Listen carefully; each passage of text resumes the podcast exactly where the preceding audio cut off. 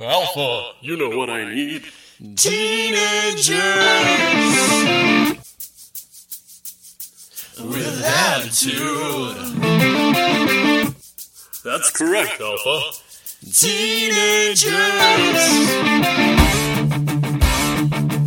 with attitude.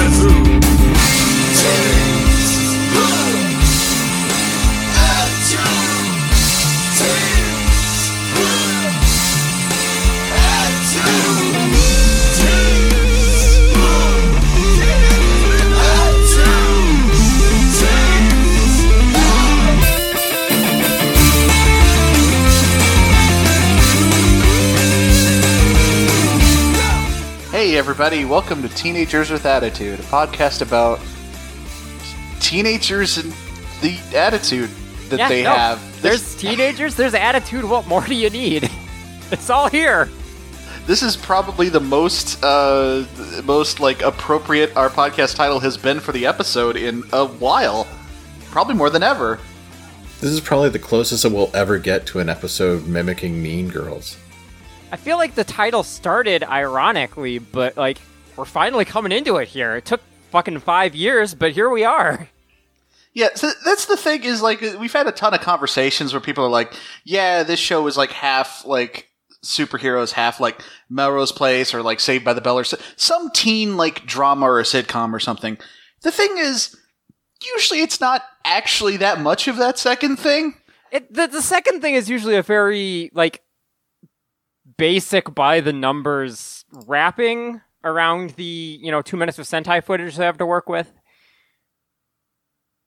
Yeah, but like this one, this one is like we'll we'll we'll fucking get into it, but like there's no monster this week. No, there's really not. there isn't. The Uh, monster okay. was man. the, mon- the, The monster, was, or- hormones. Uh, but okay, let, let's let, let me properly introduce folks. Hi, folks. You might have noticed uh, Zach is out this week because you know peek behind the curtain.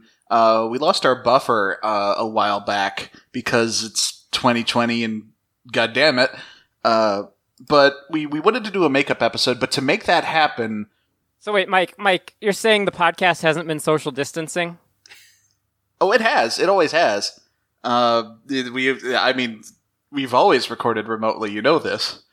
Uh, but I've I've in order to get another podcast episode, so we have our buffer back, and so Eric doesn't die. Uh, I, I've had to, I've had to wrangle a bunch of folks who uh, who we haven't had in a while. So hi, I'm Mike, and joining me, uh, I'm going to start by who's been on most recently, the least. Uh, Greg. We have Greg. Hey, everybody. All right. Uh, and hey, yeah, I'm sure a lot of folks listening to this are going to be real excited. We've got Lexi. Hey, hi. Uh, so this is this is a like teen drama podcast of some sort. I've been led to believe. Yeah, yeah. Cool. Uh, not familiar, but glad to glad to be uh, asked to uh, to guest. I, I hope I can keep up. Now, Lexi, Lexi, just you- make sure that you don't get this mixed up with teenagers with part time jobs, that other podcast that we've talked about. Yeah, that was an in- What? that was an inside joke for I love for jokes. at least. I hope to be a Love part of one someday. Yeah. the best inside jokes are the ones where the person you're directing them at Yes. doesn't understand what you're talking Exactly. about. Uh, There will be probably two people who get it. but yeah, Alexi, you've uh, you you were on this uh, you were on this podcast for like four years. It's it's how we became friends. Don't you remember? I remember, I remember a Friends podcast.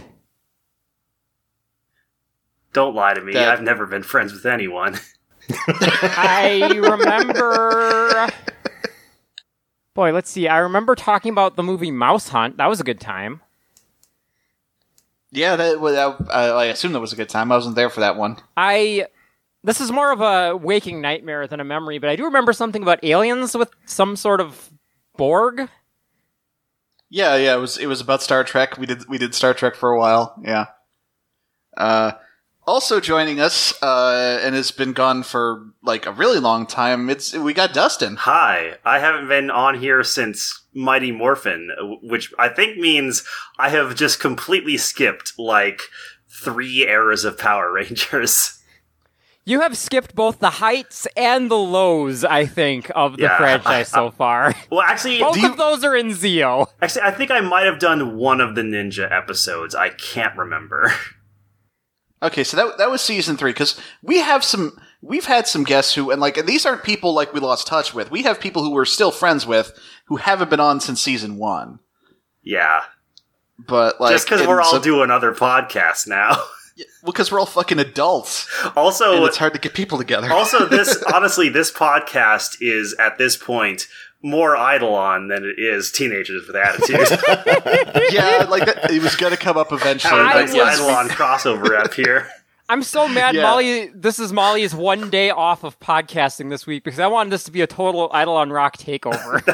Yeah, we we invited her because it's been forever. I think she was on like two Christmases ago was the last episode we had Molly on, and she was just like, "I'm recording six podcasts this week.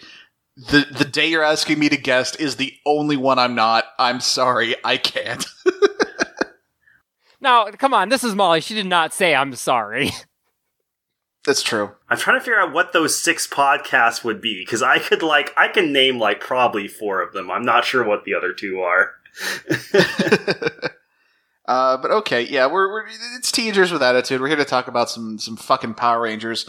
Uh, we're here to talk about season kind one. of. Uh, We're kind of here to talk about Power Rangers. kind- the Power kind, Ranger sorta. part There- isn't super Yeah. important to this one. I don't there, think. there are some Power Rangers in this episode, but before we get going, because we do have uh, three guests, or at least people who haven't been on for a while.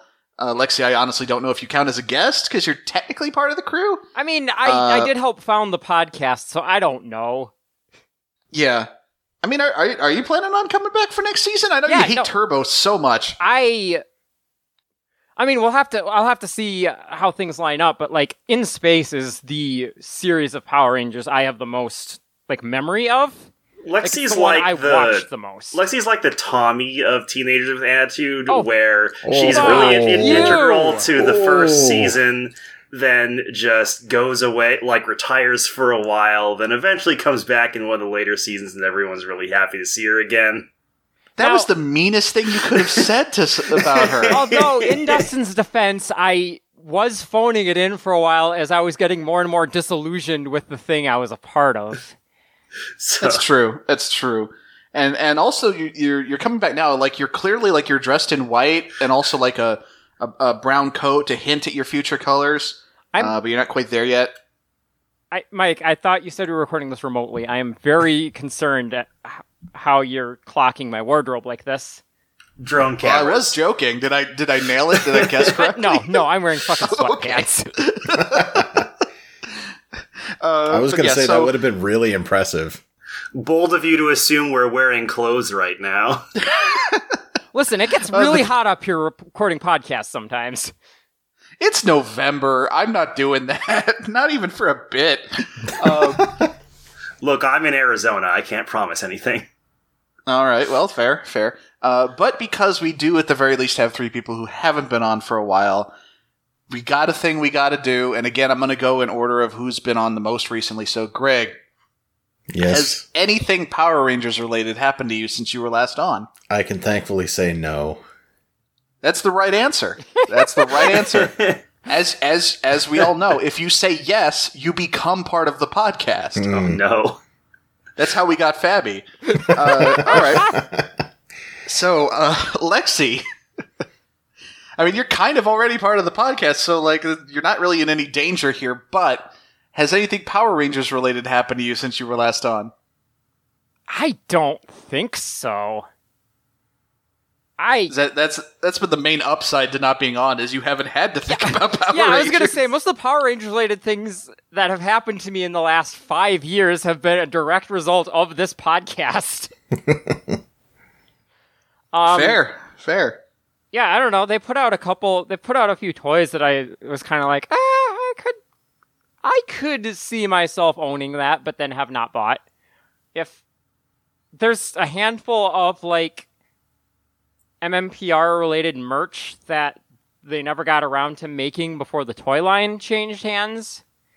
And if the uh, Lightning collection ever gets around to that, I'll probably dive in for that just because I hate having an incomplete collection. But until that day happens, the only Power Rangers related activity that's going to happen around here is if a giant monster attacks the city. All right. And you know what? I'm just I'm just going to ask because like again, you are a founding member, and it's been a while, and I'm I'm sure uh, the listeners miss you as much as we do. Um, is this like how how have you been since since you've been on? Jesus Christ, when was the last time I was on? How long ago was that? It might have been when Jesus Christ was around. Yeah, it was toward the beginning of the year because we definitely had you on when Turbo started. Okay, so it's been 2020, so. How have I been is a very relative question, but eh, I don't know, I'm alright. Got a new job. all right, all right.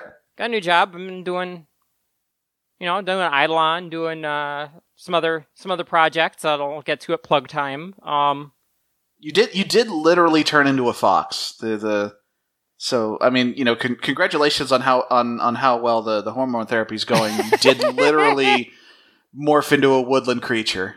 yeah, it's been uh, you know, it's been it's been interesting experiencing winter for the first time. Uh, my my apartment is actually this isn't a joke. My apartment is covered in hair, but I just have long hair. I haven't had a haircut since COVID started. It's no, no, I feel you. yeah. Yeah, definitely. bad news. I, I went and bought like a beard trimmer, and I've just been giving myself buzz cuts. It's been something. No, Yeah, I've- no, that's um, yeah, no, it's it's rough. Like shit's getting real tangled. This curly hair needs upkeep, you know. Yeah, yeah. It turns out. But yeah, I did- have- I've been good. yeah. All right. And not to not to not to take over, but I ever have I ever told y'all the story about how like back in high school I actually had hair down to my butt. No. no. This sounds Yeah, I, familiar. Yeah, I, I grew my hair out, and it, it- I had a ponytail that went all the way down to my ass, and I had a goatee going. Uh, Oh, Mike. Because Wow. because I well because I because I was a fat guy and I wanted to have a goatee to make it look like I had a chin. Okay. Right? Yep. Yep. And uh, yep, and uh, I, I, after a while I realized like I'm literally the comic book guy from The Simpsons. I need to get rid of this. like yeah. Yeah. So, and yeah, it, it eventually like it just like, and here's the thing: I didn't grow my hair out to make like a fashion statement. I grew it out because I was lazy and I was like, I'm gonna just stop getting haircuts. I and it turned out that was more work. So I was like, eh. I did that my senior year of high school. I was just like, you know what? Fuck it. I'm I'm tired of getting it cut short every few months. I'm just gonna grow it out and see what happens. And it turns out what happens when I don't cut my hair for a year is it's awful. yeah, it becomes way more of a pain in the ass to deal with. Because the problem is, I have curly hair, but those curls only really come out when it gets longer than a couple of inches. So Yeah. if I go from short hair to long hair, there is about a year's worth of time where it is. And I'm pretty sure there's photo photographic evidence of this from a few years ago. Of just it is just a nightmare because you know locks are going every which way, and there's not enough weight to it to actually like pull them into anything that's manageable. So it's just well. So you want to know what the the dumbest thing I had to do with my long hair was?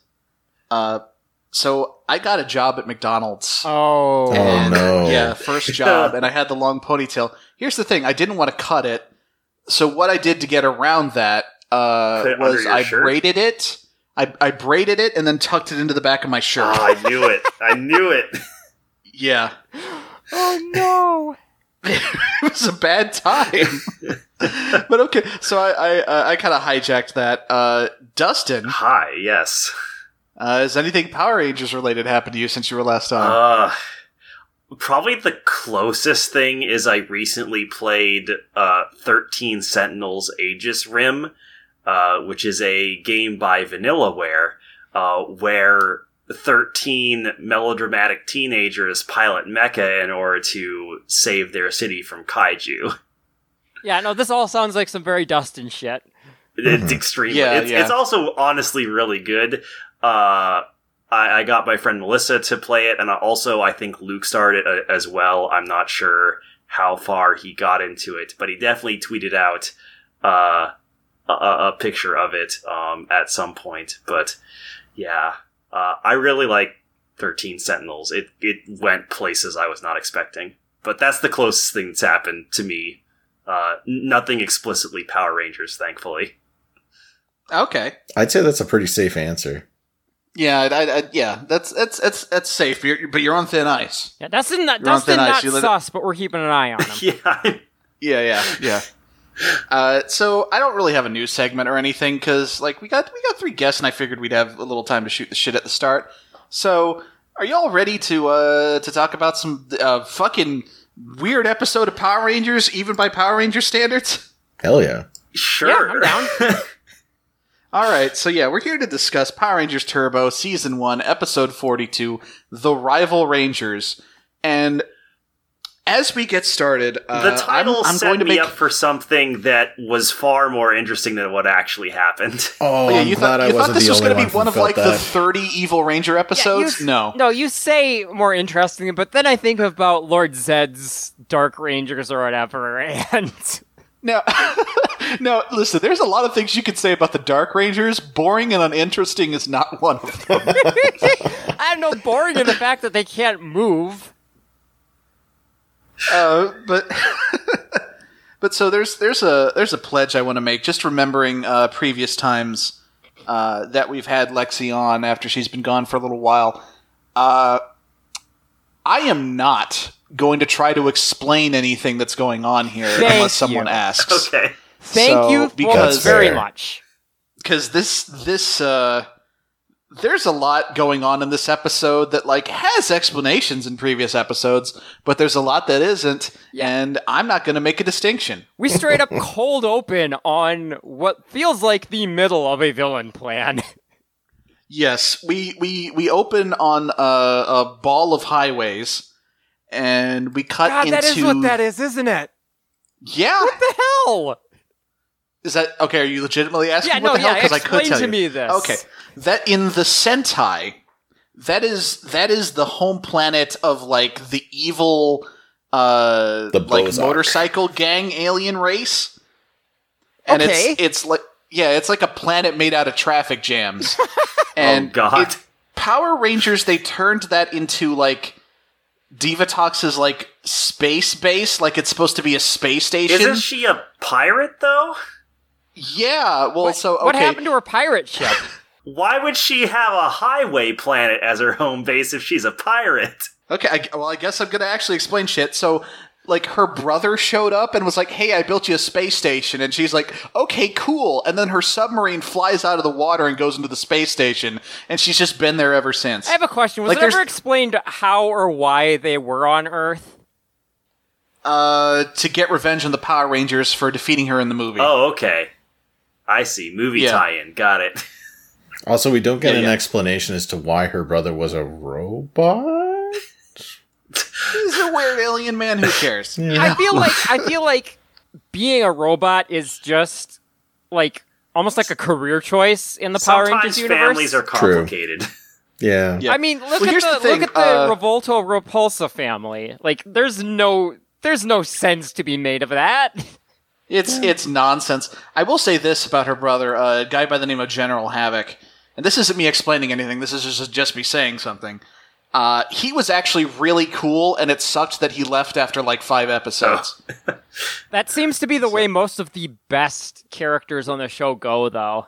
Uh, I will say, Yeah. Divatox Rest- displays some pretty powerful acting in this one scene she's in for this episode, and I really wish I had got to experience more of her.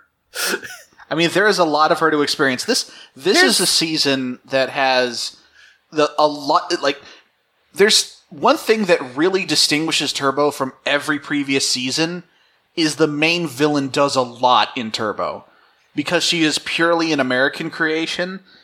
Like Diva Divatox does a lot, and a lot of it is great. If I recall, Uh, she is loosely based on a character from the Sentai, but she has there's a character that she correlates with in the Sentai, and like sometimes in episodes they have her do the thing that her Sentai counterpart did. But, but yeah, yeah, it's not there. None of her footage is repurposed. It's all yeah, yeah, like this all- this is just an, an actress in the Oh. yeah yeah And yeah, no, I have Uh, a lot. I have a lot of things to say about Divatox, but one thing I can't deny is she does a lot of acting, yeah just like the most acting. So much acting that it took two women to do it. I mean, So that's true of most of the most of the female villains of this show to this point. That's true. That is that is Yeah. very true. Uh, so yeah, so they're they're bringing her some treasure, and uh, think- she's counting, and she's go ahead. I was just gonna say, I, I granted I didn't watch a lot of uh, Turbo, but I think this is the first episode of Turbo I've seen where they actually get treasure like a pirate would. She's had treasure lying around like the entire time. Uh, in fact, in the in the shrinking episode, they were interacting with like giant gold coins a lot. But yeah, I think this is the first time someone's like bringing in like a haul of gold.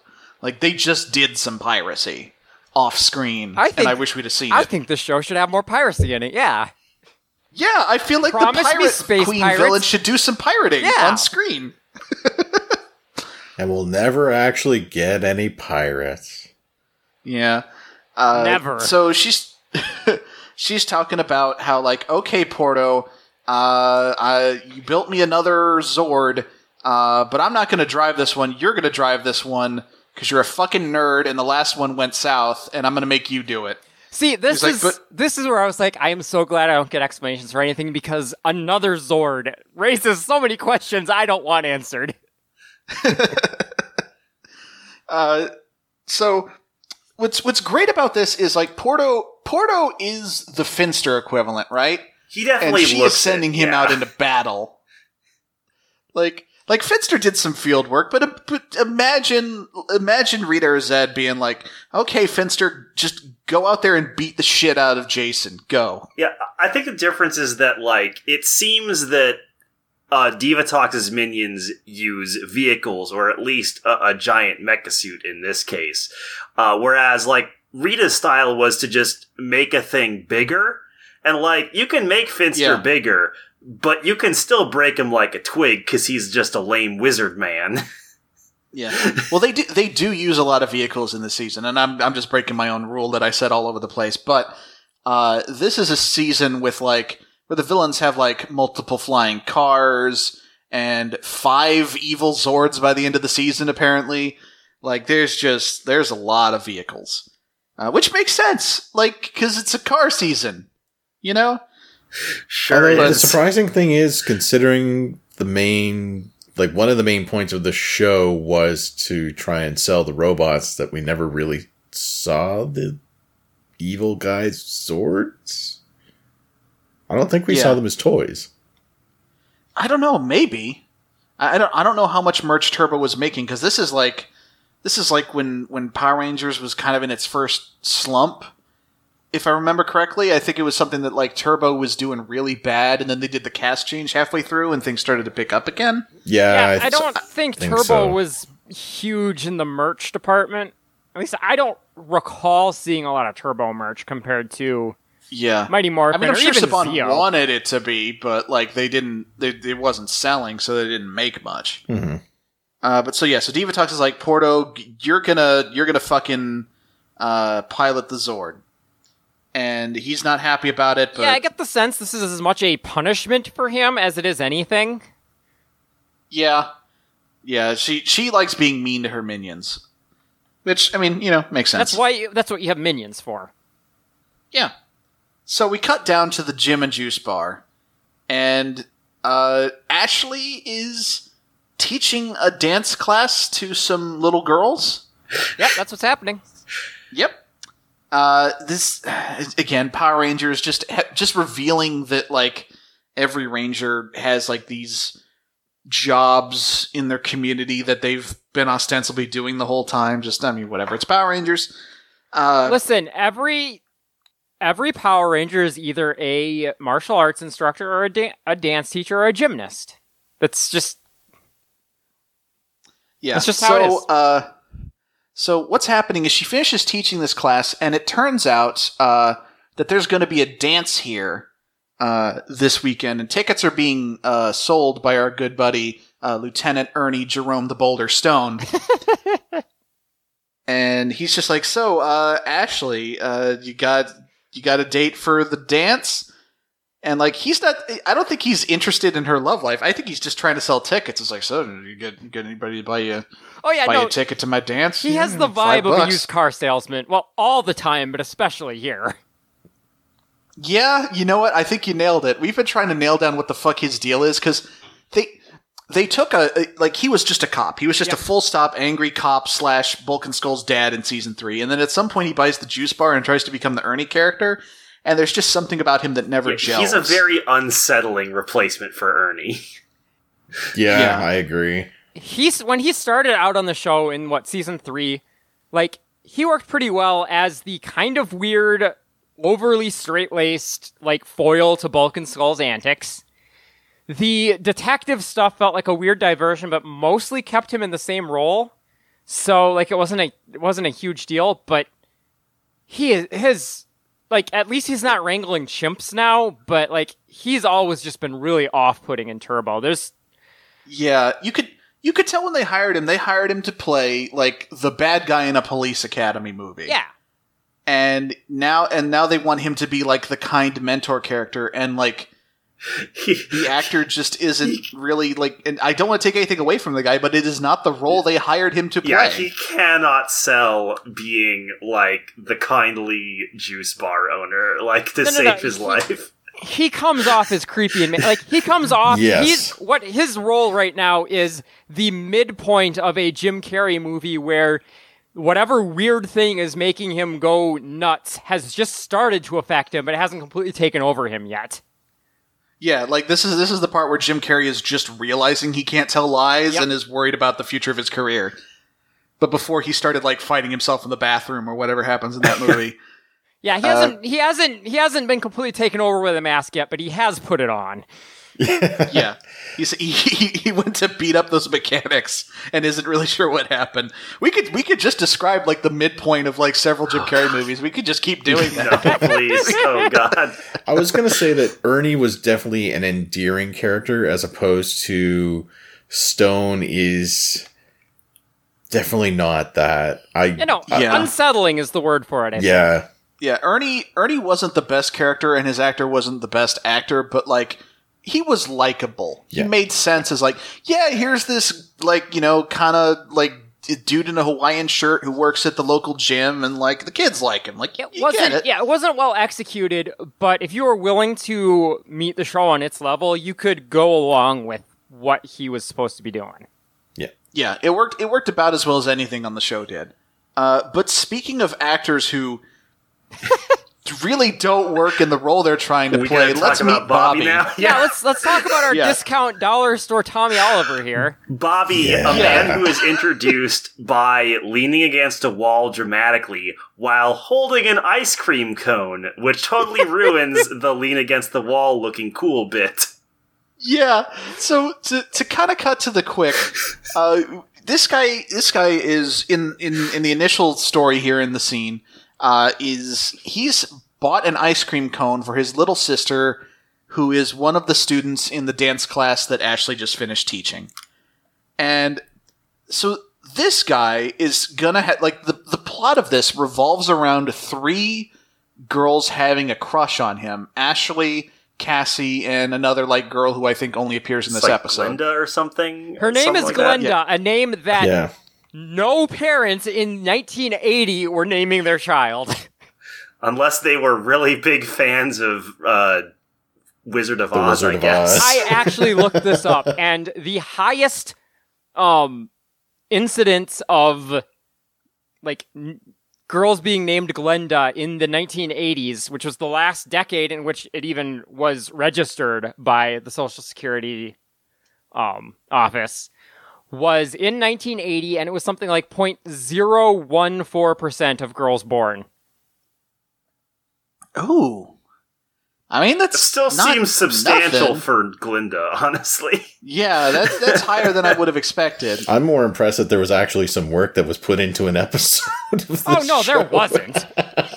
No, nobody nobody was Nah. referencing those numbers. They just picked it. Do you do you think do you think this was just a result of the writers being really old, or did or did they deliberately try to pick a name that's like, yeah, that's a name someone could have, but probably isn't a name that any of the kids watching have, and that's what we want to go Well, with, you know? I, I think the idea behind it was that because, like, at the at, at the end of this episode, like, it's supposed to be a shock that he picks Glinda. So I think what they were trying to do is, if I were going to give them any credit at all, is pick a name that sounds like it would be given to a fuddy duddy. That like, Oh, oh, yeah, clearly no one that- would no one mm-hmm. would go out with this person. They're named no Glinda. one's gonna ask Glenda, especially not someone with a cool name like Bobby. Yeah, I can exactly. see that, but on the other hand, this is the show that frequently gives us teen slang from the 40s. So who the fuck knows? Yeah, like I said, Yeah. I, even then, like I can't be sure that's the actual reason. I could Like even Bobby that going could to be the giving them too submarine much credit. races with Glenda is something I I could was, see I was just literally making. going to bring up the submarine races. I'm still haunted by the submarine races. uh, so yeah, so this guy shows up, and Ashley like turns to uh, Lieutenant Ernie Jerome the Boulder Stone, and uh, says like, "Hey, so did did that guy buy tickets?" And uh, Stone's like, "No, he didn't. He d- you you think maybe he could? I could get ten dollars from him if he bought you and him a ticket." No, it goes the other way. It's such a weird thing because he's like, yeah, as a matter of fact, I know he bought two tickets and that he doesn't have a date, which is the creepiest fucking thing. Yeah, Stone is Yeah, deliberately trying to play matchmaker here. It's weird. Oh weird. god, I just I just I just paused it when he's when he's whispering he doesn't have a date at the at, at Ashley and he's just got this grimace on the freeze frame. it's not a And- it's and not Eric, a good look. So here's I the want this to I want this to be the shot for the episode cuz fuck, this is a terrifying. Here's the thing that that concerns me about this. Like, it would be one thing if this was just some kid at school, because you could conceivably believe, okay, yeah, he comes to Gym and Juice Bar every day. Like, he talks to Lieutenant Ernie Jerome, the Boulder Stone, on a regular basis. Like, he could have very easily just been, you know, like, you know, making small talk. But no, this guy is specifically new to school, new to this town. right. Why on Oh, and- earth does this strange man who serves milkshakes know he has, doesn't have a date? Well, the thing is uh he's also a detective is the thing. He's right, got bugs He's- he- installed he in is a Bobby's detective. room. right. The, but See, the he- background he's, he's check- actually de- detective Yeah. Lieutenant Ernie Jerome the Boulder Stone. Yep, yep, you're right. So Ugh. god. So then we uh, cut to Bobby's sister edging him with an ice cream cone. So uh, okay, well we get we get the credits Now, first. I do right. have to Uh, say, I do have to say before we cut to credits is the look that Ashley gives him. This girl is fucking horny. Oh, Oh, she she is a horned up teen. so Uh, and actually, because because we have some folks who haven't been on in a while, what do y'all think about these credits? it's this might be the most nothing Power Rangers song I've ever heard. Oh yeah, no, the the the credits song sucks. Um the Yeah. lighting on some of these pickup shots of the actors is atrocious. It's I I love, and this is this is a this is an ironic, like completely unearnest love. I love that all five shots of the actors is literally just them standing next to the same tree Yeah. with the same rotating pan shot around them. I think I've brought this up on the this show. This was a high school like media project that someone edited together in Windows Movie Maker. Yeah, it's not that it's it's not that it's so cheap and staged. It's the fact that all five of them are identical shots. Yeah, no, it's like when a bunch of like when uh, your class gets does senior pictures or whatever, and a bunch of students go to the same cheap place, and so all their photos look identical because it was the same person with the same props in the same locations. Yeah, absolutely. Actually, it's funny that you mentioned Windows Movie Maker there, Dustin, because I'm very curious. When did this series come out? Was it 98? I think. 97? When did Windows Millennium come out? Or, I mean, 99. Oh, okay. Okay, So we would have been on Windows ninety five. I was kind of wondering if maybe they might have done it on Movie Maker, but it might have been a couple of years before then. I just like that mean, Lieutenant maybe. Sho- Stone's shot here has him like half his face is in shadow. He looks like he's being set up as a Batman villain. I mean, he could be. he could be. Uh, you know, they call him the Boulder. they call him the juice. So the juice. Uh, they, they call me blood from a stone. oh god, Uh, so we we start we start the uh, we start the episode proper, and so as as Dustin alluded to, we get the shot where like Bobby wants a taste of what is the little sister's name? he doesn't want to taste the little sister. He wants. No, no, no. Yeah, but he want he wants a taste of her ice cream, and like he gets some on his nose. And the thing is, they want it. The show clearly wants this to be like a playful thing where like a brother and sister are teasing each other. But and I think part of it is because she's actually a little kid and he's clearly a man trying to pretend to be a teenager. But also part of it is just this guy's performance. I get such a sinister vibe from this dude. yeah, it came Like, off I, very I feel like he's about to murder this kid. It doesn't help that Bobby looks like he's just constantly melting. Yeah. So I should note this is not the first time this actor has been on this show. Okay, I was Wait, curious really? because I was trying to find like any information on this actor, and just he's not listed at all in IMDb or anywhere I can find. So he's he's been on the show before, but playing a different character. So uh, a bit of a side tangent. So there was uh an episode where Adam was an actor in like a 1950s greaser stunt show. But like all of the other actors seem to think it was real, and that's not like a villain plan or anything. They're just stupid. and Okay, they go to they go to have like a game of chicken where they're gonna like drive at a cliff. And like this guy plays one of the greasers who does that. And like it's straight up like these guys would have died if the power rangers hadn't like caught the cars in the zord. And like again it is it's the dumbest shit in the world It's, so you're it's saying he's got something a good track record. he's got a good track record playing like absolutely like at least this time this guy he's not doing a great job but it seems like he's playing an actual human being i don't I can't say that about his previous performance it was supposed to be a human being but i don't buy it Uh, I also don't buy that this guy has multiple women gunning for him. yeah this guy like it i don't like i don't want to take anything away from the actor like i'm not i don't want to like make fun of his looks or anything but like I do not buy that this is the most eligible bachelor in Angel Yeah, Grove. it's not a looks thing. He's just incredibly lame. Yeah, he's lame and he's not very bright. He is he is a wood plank given the most generic boy from the late 90s outfit. yeah. Well, Yeah. I was going to put in too that this is also quote unquote a student who is from out of town who's just moved here. So there's probably an air of, you know, curiosity about a, with a lot I- of people. I feel like any curiosity you have about this guy is answered in five seconds of talking to him. There's oh, nothing yeah. there. There is nothing to be found. Oh, I, Now, I I mean- completely agree.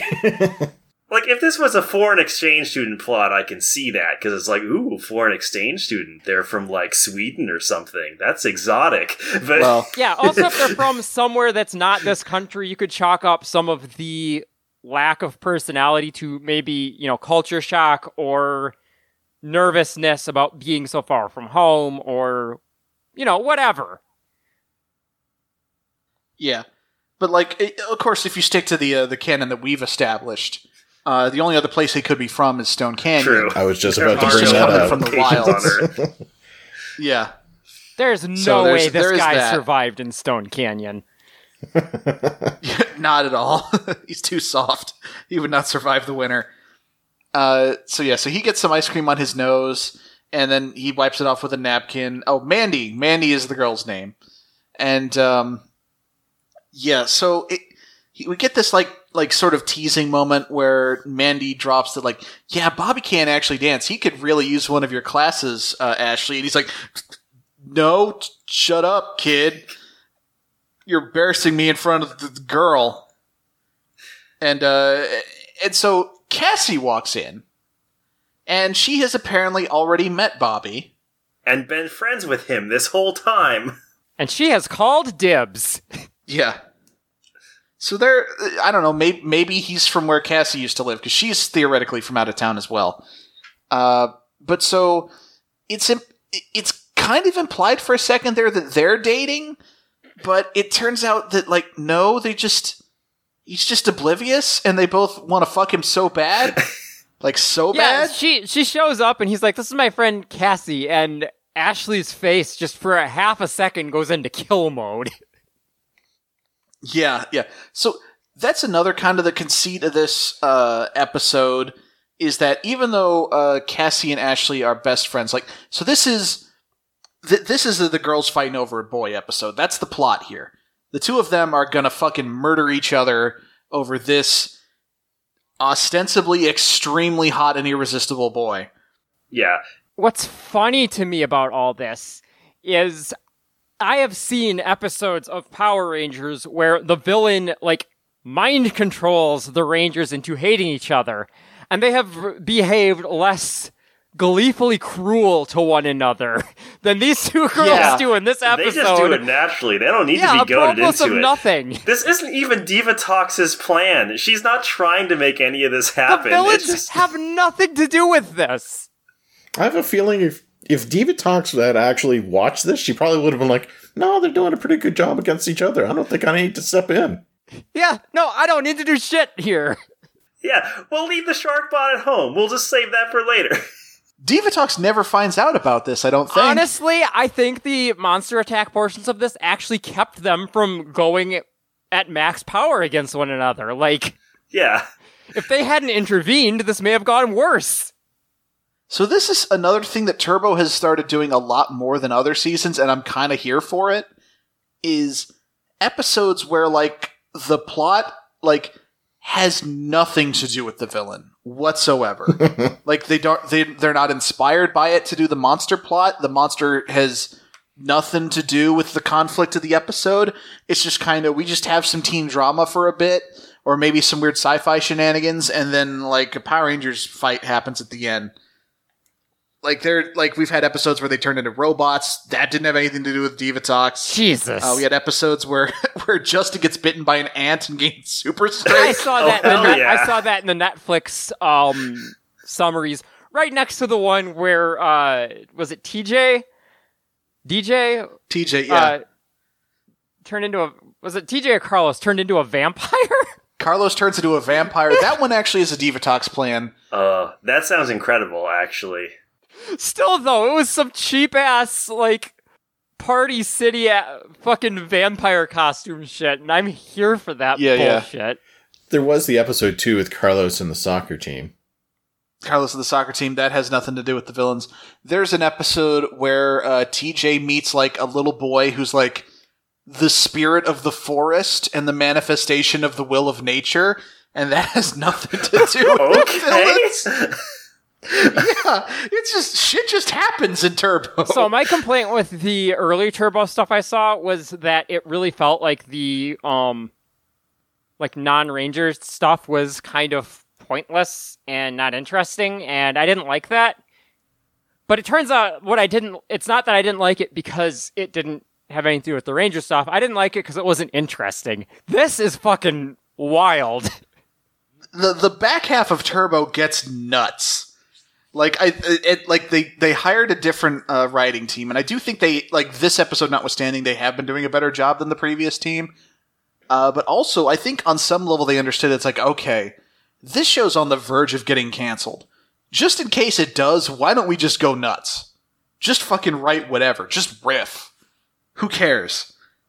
And uh, anyway, so uh, we we uh, ah shoot what the what the fuck happens here? Okay, so Ashley is going to Yeah, it's just, sorry. uh, go ahead. Bland Boy's sister pulls him away, and um, Ashley and Cassie are literally Ashley's literally fanning herself, talking about how hot this this guy is. Yeah, this guy in his jorts. And it's just like, yeah, we're, you know, he's he's so hot, and they're like, oh, boys, boys. Ashley and Cassie have a boys moment, and we we cut to uh we cut to the high school.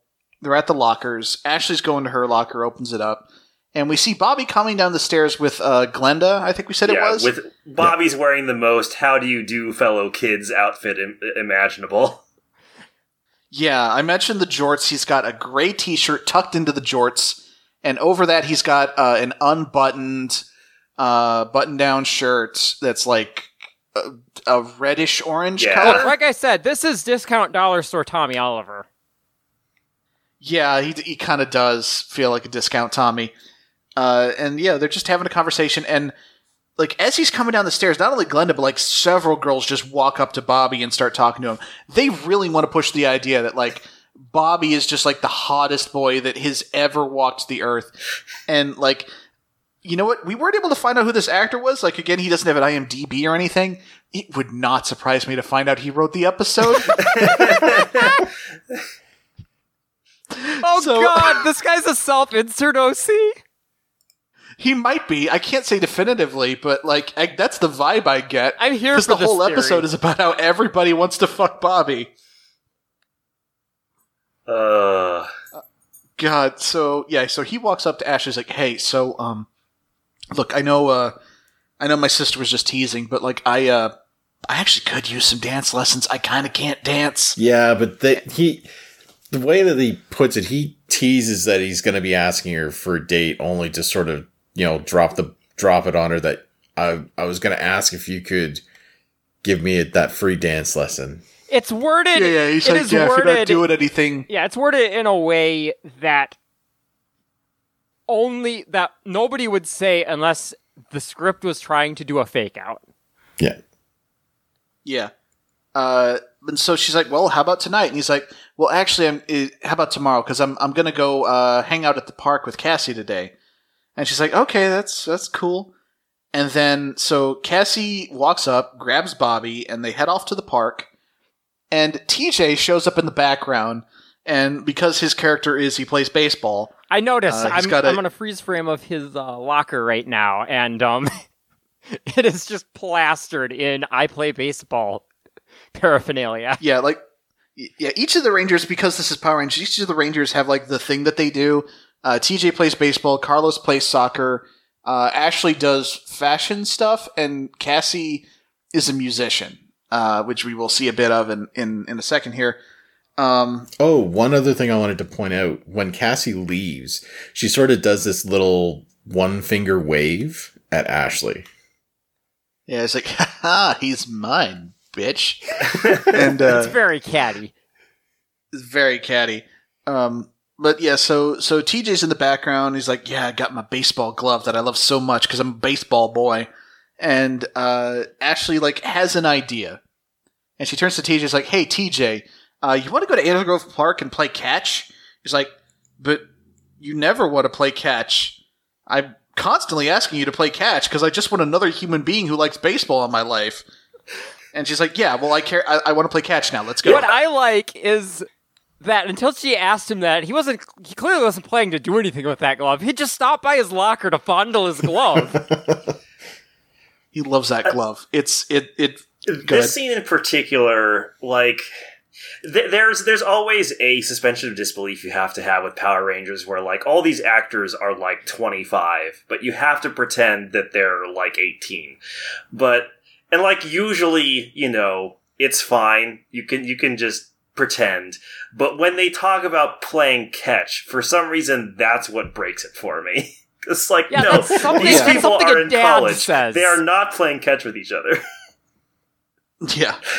Uh, I will say though, TJ, the guy playing TJ, a very handsome Yeah, man. way more handsome Yeah. than Bobby is. I don't know why Yeah. the girls aren't all going after him.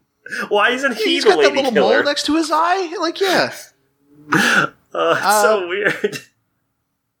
yeah. So we cut to the park. we cut to a boy kicking in the biggest fucking beach ball I have ever seen. I love Yeah. this beach ball boy, even if he is just in the background. That's true. I, co- I completely glossed over the, the little boy playing the beach ball. It's just help. The, it, it's just an establishing shot thing. This kid disappears.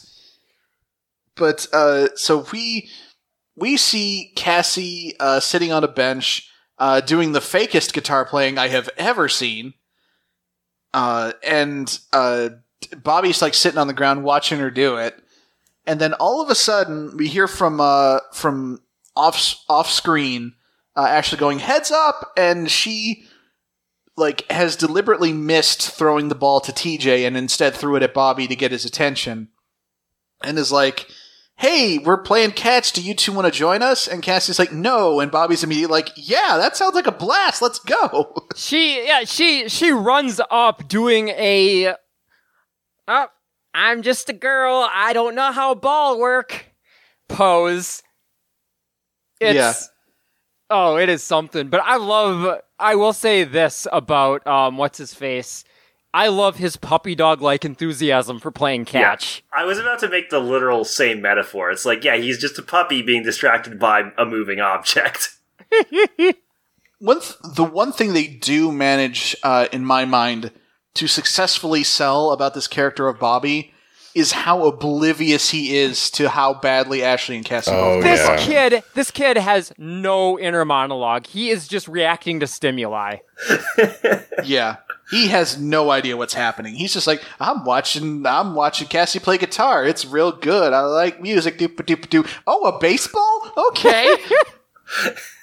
And so we get the four of them go to play catch but ashley and cassie are going to start trying to sabotage each other immediately because cassie has the ball and she just she hucks it at ashley as hard as she can I'm glad you used that was the exact same phrase I was going to use. Just putting that Power Ranger strength into that throw. uh, she she's she's going for the head basically, uh, but Ashley manages to catch it, and uh, and Bobby again being completely oblivious is like, "Wow, Cassie, nice throw," and Ashley she has she has the gears turning in her head, and she sees like a sprinkler uh, with a puddle forming next Yeah. to it, like off in the distance. plans are a little more subtle than Cassie. Cassie is just, I'm going to murder you. Yeah. Yeah. But Ashley's like, she's gonna make play that it's a wild pitch. And she's gonna be like, Oh no, Cassie, I'm sorry, catch it. And like lure Cassie into running and like tripping and falling into this puddle of mud. She goes fucking down. Like the way she lands, she could have easily broken her arm, and Ashley is loving it. Yeah, Ashley nearly murdered her friend and also like Power Ranger partner. Uh, well, th- not murder, but you know Could what have I mean. sprained her Uh, ankle. She could've- she that could've her certainly wouldn't be good for a Power Ranger to have a sprained ankle. Yeah, that, that'd be a problem. And so at that point, the game ends. They've been playing catch for all of uh, ten seconds. Yeah, They're done. Yeah. Uh, so it's time to go, and uh, Cassie is gonna go for a ride in Bobby's sick silver convertible. Oh, speaking of uh, you know, dollar store Tommy Oliver, de- like Tommy back in Power Ring in Mighty Morphin had like a nice shiny new Mustang. This is not shiny new Mustang. This is old busted Mustang. Yup. yep. Uh, so he's trying to start the car, and it's like it won't turn. And uh, what is what's Cassie talking to him about she's while he's just trying to do fishing. this? She's just fishing for a date to the dance. Yeah, yeah, that's right. She's like, "Hey, so you got you got to you going to the dance?" And uh, all of a sudden, as he's trying to start this car, Ashley bursts Oh, in. she is like, literally slides into frame. I thought she was wearing uh, roller skates the way she moves in. Yeah, it's like she materializes as like, hey, hey, hey, hey, hey, I know car stuff. There was a whole episode about me knowing car stuff. Uh, pop the hood, buddy. I'm gonna fix this car. And then she does. I don't know what she does. Oh, it- she just Uh, she just, just- says he flood flooded it. So I think She Uh, gets him to, to press the gas all the way down and, and crank it. Yeah, and that that works. I don't even think she needed to pop the hood to make that happen. Mm-mm.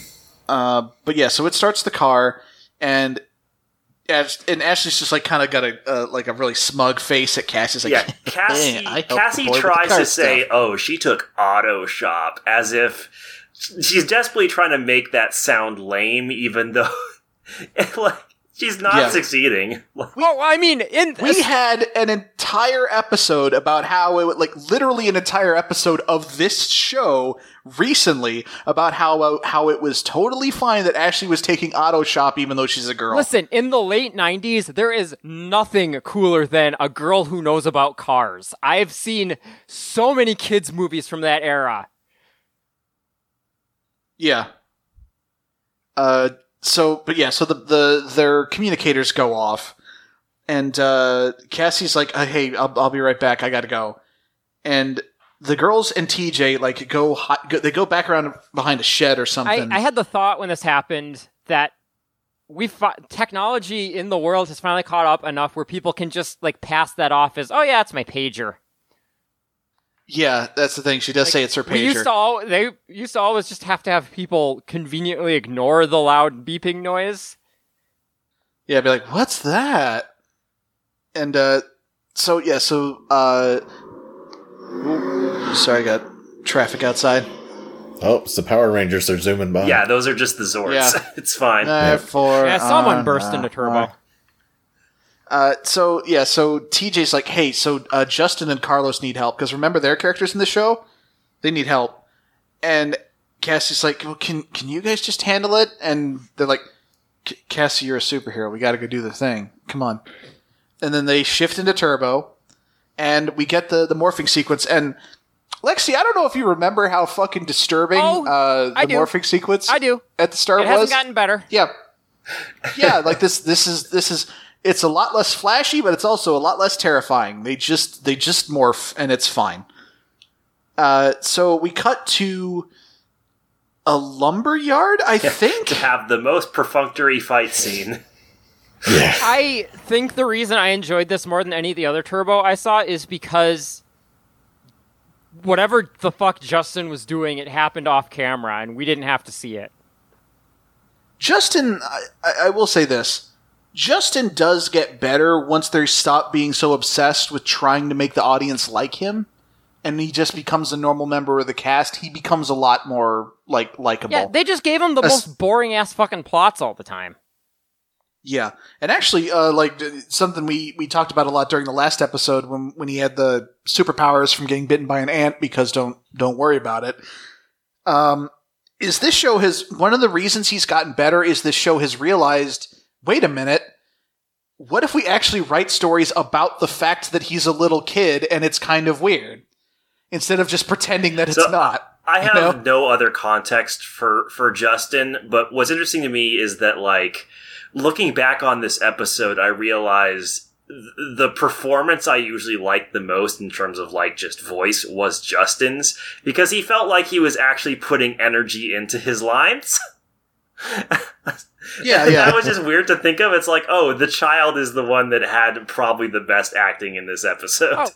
So that's both a good segue and this is the right time in the episode, I think, to bring it up. But something I noticed about this, like, yes, I noticed that the most of the line reads, especially for the suited stuff, are just atrocious. But that's kind of par for the course for Power Rangers. Um, I get the feeling that none of the actors really have a lot of experience with just like ADR voice work, and that does take a shift in your how you're performing because you aren't actually acting directly off other people. What I was going to say is because of the big cast change we just did, uh, as far as the Power Rangers are concerned, Justin's actor is now the veteran actor in the show. Yeah. It's true. And some and a consistent pattern like it's it's not always like it's it's not constant. Sometimes people are just better actors than others on this show, but for the most part, usually every Ranger actor starts pretty bad but gets better with time. And at this point, the actor who's been here the longest because he's been here for a full season of television is Justin's actor. And so he's the one who's the most used to like doing this shit at this point. Whereas we get we get TJ like he's the Red Ranger and he's kind of the focus of this fight. And his his hi-yahs are just bad. Yeah. They're just It's, really uh, bad. it's, it feels like he's phonetically reading them off a sheet. Kaya? Is that, is that right? Can I can I do it again? Honestly, th- no? Okay. honestly, the line reads aren't what what gets me. It's the fact that the way there's something about the way all the ADR stuff is being spliced in, where it doesn't feel like the timing is natural. Yeah, it, And- it feels Yeah. off. And sure. with the way at this point in the episode it starts really jumping around with the plot a lot like like i think it was dustin said this is the most perfunctory fight scene and yeah it is it is completely nothing but Oh, it it is. Yeah. it basically cuts to the to the beats of that scene rapidly and then cuts to i don't remember the exact word but they cut back to the command center and there's some really awkwardly paced stuff there too the entire thing i realized about halfway through feels like one of those videos on youtube where they create a narrative by just splicing together little bits of a show like there have been a bunch of simpsons Yeah. ones like that where somebody like creates a new narrative by cutting together like two second clips from different episodes Yeah, someone someone does a YouTube poop of the Simpsons. Yeah. Yeah. Uh, but I, I do some, some stuff I do want to say about this fight because it is it is a fun fight. It is if you if you like a Power Rangers fight, you want to see the Rangers fight some Piranhatrons and Elgar and Rygog in a lumber yard. Like here you go. Like it's it's not it's not bad. There's also just not a lot to say about it because I mean it's a Power Rangers martial arts fight and there's some there's some stunts, but like that's not really an interesting discussion point.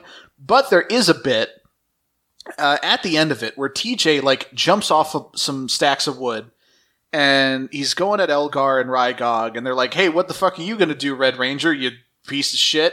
And he's like, "I'm gonna summon my magic car." I was And- so excited for that because, like, I again, I had never seen any Turbo before this because, like, I even back even as a kid, I had jumped off of Power Rangers by the time Turbo happened. I'm like, oh shit, they can su- they'll just summon their Zords to their fight. That's actually pretty clever. And for a brief moment, I was like, is he just gonna run them over with his car? I thought he was gonna run them down, but he just shoots the can, and then that's kind of Yeah. disappointing. I do want to say this though, Dustin. That's not his Zord. Wait, what? It's a red. Lightning No. Cruiser and It, it's a Th- magic listen, sentient car. Yes, there there are two magic cars in addition to the Zords. Okay.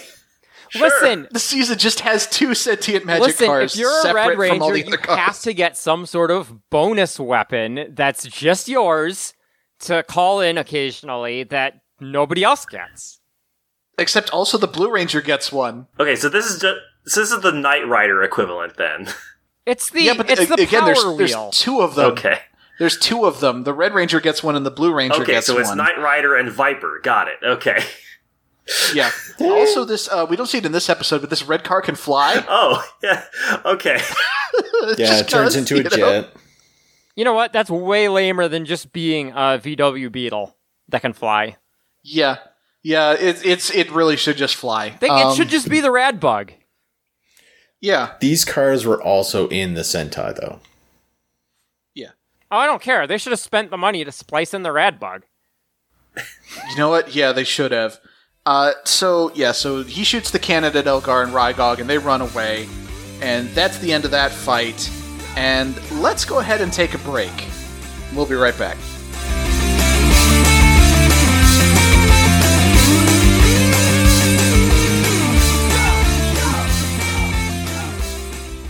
Hey, this is Cassidy, and you need to listen up because I only have 20 seconds to tell you about my actual play podcast. Oh, shoot, that was six seconds already. Just like how this advert is bite sized, each episode is a bite sized chunk of role playing content. We do mostly one shots of systems like Masks, Interstitial, and D&D 5e. E. Come check us out at Strangers Fiction on audioentropy.com.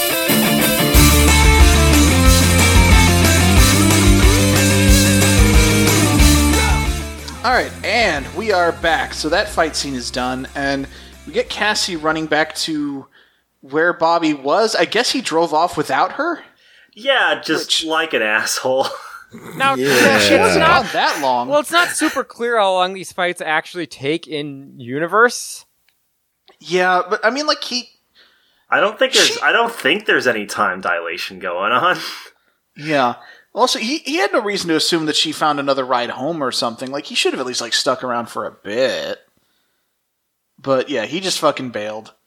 Uh, we cut to the library ish area in the school, um, and we we get we get Ashley and Glenda uh, hanging out at a table, and Bobby comes up, and he he he talks to confirm with um with Ashley that she's going to give him some dance lessons. And Glenda jumps in is like, "Oh yeah, no, I totally get it. I also could use some dance lessons. I'm I'm bad at dancing. I understand what it's like to be bad at dancing. Not that you're bad at dancing. Like, listen, you're great, dude. I, you're fucking great. Like, it's kind of uh, it's kind of awkward. It it's almost as awkward as Bobby. Yeah. Yeah, yeah, they're kind of made for each other. This one's intended to be awkward, at least, though. Yeah. Yeah, this one definitely feels like it's going for girl nervous putting her foot in her mouth kind of thing. yeah. It does. It does feel more like it's on purpose what they're trying to do. Uh, so yeah, so we cut to uh, so so, so Bobby leaves and and like Ashley and, and Glenda just kind of exchange looks, and uh, we cut to the gym and juice bar, and here is uh, Detective Lieutenant Ernie Jerome the Boulder Stone. Uh, he is dancing to some music while he's cleaning up the tables and stuff, and we pan over. He is dancing with a tray of empty cups. yeah, that have been glued to the tray. Yep. Oh yeah. So he can do that. I kind of like this moment. This is honestly like probably the most endearing moment with him I've seen in a while. Uh, to be honest, like he's he's just feeling the music, and uh, we we we pan over. We see the dance. Ashley is teaching these girls how to dance again, and as we get near the end, we get uh, Mandy, the, the little sister, and she's like, "My feet are starting to hurt," and uh, and uh, Ashley's like, "Okay, everybody, everybody, take a break." And she goes over to to have Mandy sit down at a bench, and she's gonna take a look at Mandy's feet, uh, which thankfully doesn't happen. My Uh, 'cause first I- immediate reaction though was, why would you dance in boots like that though? Yeah, yeah, no wonder her feet Yeah. fucking hurt. Like, those are hiking These are boots. Yeah, Those are, they're so massive. Uh, but yeah, so Ashley takes this moment to be like, "Hey, so uh, your your your brother uh is gonna ask anybody to dance?" And she's just like, "Yeah, I heard there's this girl he likes." And she's like, "Did did he say who?" Like she's trying to she's trying to really subtly get some like intel off of the little sister and not doing a great job Yeah, at either getting Yeah, the intel or being subtle is about like it. Eight-year-old. What cracks me up Yeah. about this though is it's so telegraphed because she's like, "Yeah, he's he likes someone, but I don't remember." And she's like, "Do you remember the name?" She's like, "No," and I'm like, "Well, then it's clearly not Ashley because sh- this girl knows Ashley. If it was Ashley, she'd be like, "Yeah, it was you." Yeah. Yeah. and before she can do any more digging, Bobby shows up.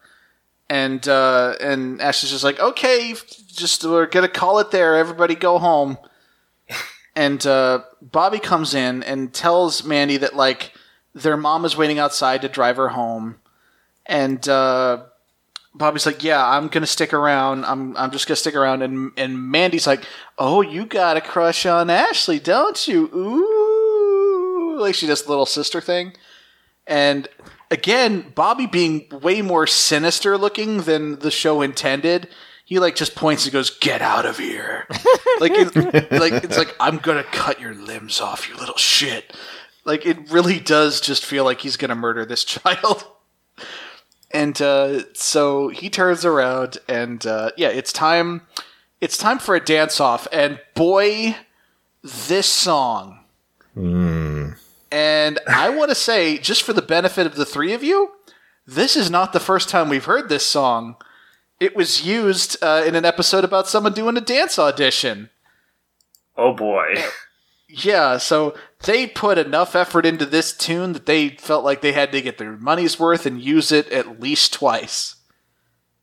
Uh, but so, uh, yeah, so we get we get this scene where Ashley is, is gonna teach Bobby how to dance. He's like, "Well, it's just a few simple moves," and then she just goes hard on some dance moves. I will admit that I had the same reaction that Bobby did when I saw her do the moves, and he then said those were the simple moves. Yeah, it's so we- like I get that maybe she's trying. I, I get that she's trying to flirt, but also like They're not going clubbing like that. Those Yeah. moves aren't going to be useful. Well, also like she supposedly professionally teaches little kids how to dance. She has to understand the concept of like starting slow and building from there. Oh, I'm pretty sure She she's just- just horny for this boy, so she's showing off. I don't think she's thinking about Oh, it yeah. at all. Yeah, no, she wants to jump this guy's bones, Yeah. uh, real bad. I so know we, what men want. It's popping and locking. Absolutely. Uh, so we we fucking just like time skip, and Bobby knows how to dance now, and that that's it. that's how it goes. She's teaching him how to dance some more, and uh, she's gonna go pick another tape to play, uh, and her communicator goes off, and she's like, "God damn it! Shit! Fuck! Fuck! Shit!" And Alpha, you she's like, cock "Okay, blocked me for the last time. I was Yeah. just thinking that. so she she's like, "Hey, Bobby, just stay here, practice by yourself for a bit. I gotta go. I'm gonna be right back." And so uh, we we cut to the command center, and hey, uh, Dustin, I think you're the only one who's never encountered this character before. What do you think of Alpha Six? Uh oh god, Th- that command center scene. I I literally don't even remember the character you're talking about because I forgot that there was a command center scene here because it like nothing. It doesn't matter. Well, it's the Alpha- shiny new Alpha's a di- Alpha with a shiny new voice. Hold on, let Yeah, me Alpha let me try and bring him up again because I remember nothing he about ta- this scene. he talks like Bubsy. Oh, He's like, "Yo, yo, Let me yo." oh, I think I remember this now. Uh, yeah, yeah. Uh, but he's he's got some hot details. Apparently, Divatox is on a ramp. The the character with the voice so hated that they go back to the old voice in the next season and just like explain it away with a hand wave. Yeah. Uh, except I don't think they get Richard Horvitz back. I think they just have like the current voice actor just be like, "Fuck it, just do just do a Richard Horvitz impression. Just talk like the last guy." Uh, but supposedly Divatox has has uh, her Wait, her evil on. Zord for this week. Hold that- on a second. Yeah. I th- I think I know why I don't remember that scene is because. Oh wait, no, there we go. There are two different command center scenes, and I forgot. I forgot the, first, the first one. Okay. Uh, so Divatox, the the the Zord that Porto has for this week. This is this is the closest thing we're going to get to a monster this week. Uh, is a shark robot and uh, can do underwater stuff. And apparently, the damage it's already done is it destroyed an abandoned uh, tanker. And it, they made sure to point out that the boat that done got blowed up was abandoned because it's Power Rangers, and we have to make sure that like it's extremely clear that nothing actually like dangerous or valuable was destroyed. It was just an abandoned like boat sitting in the harbor.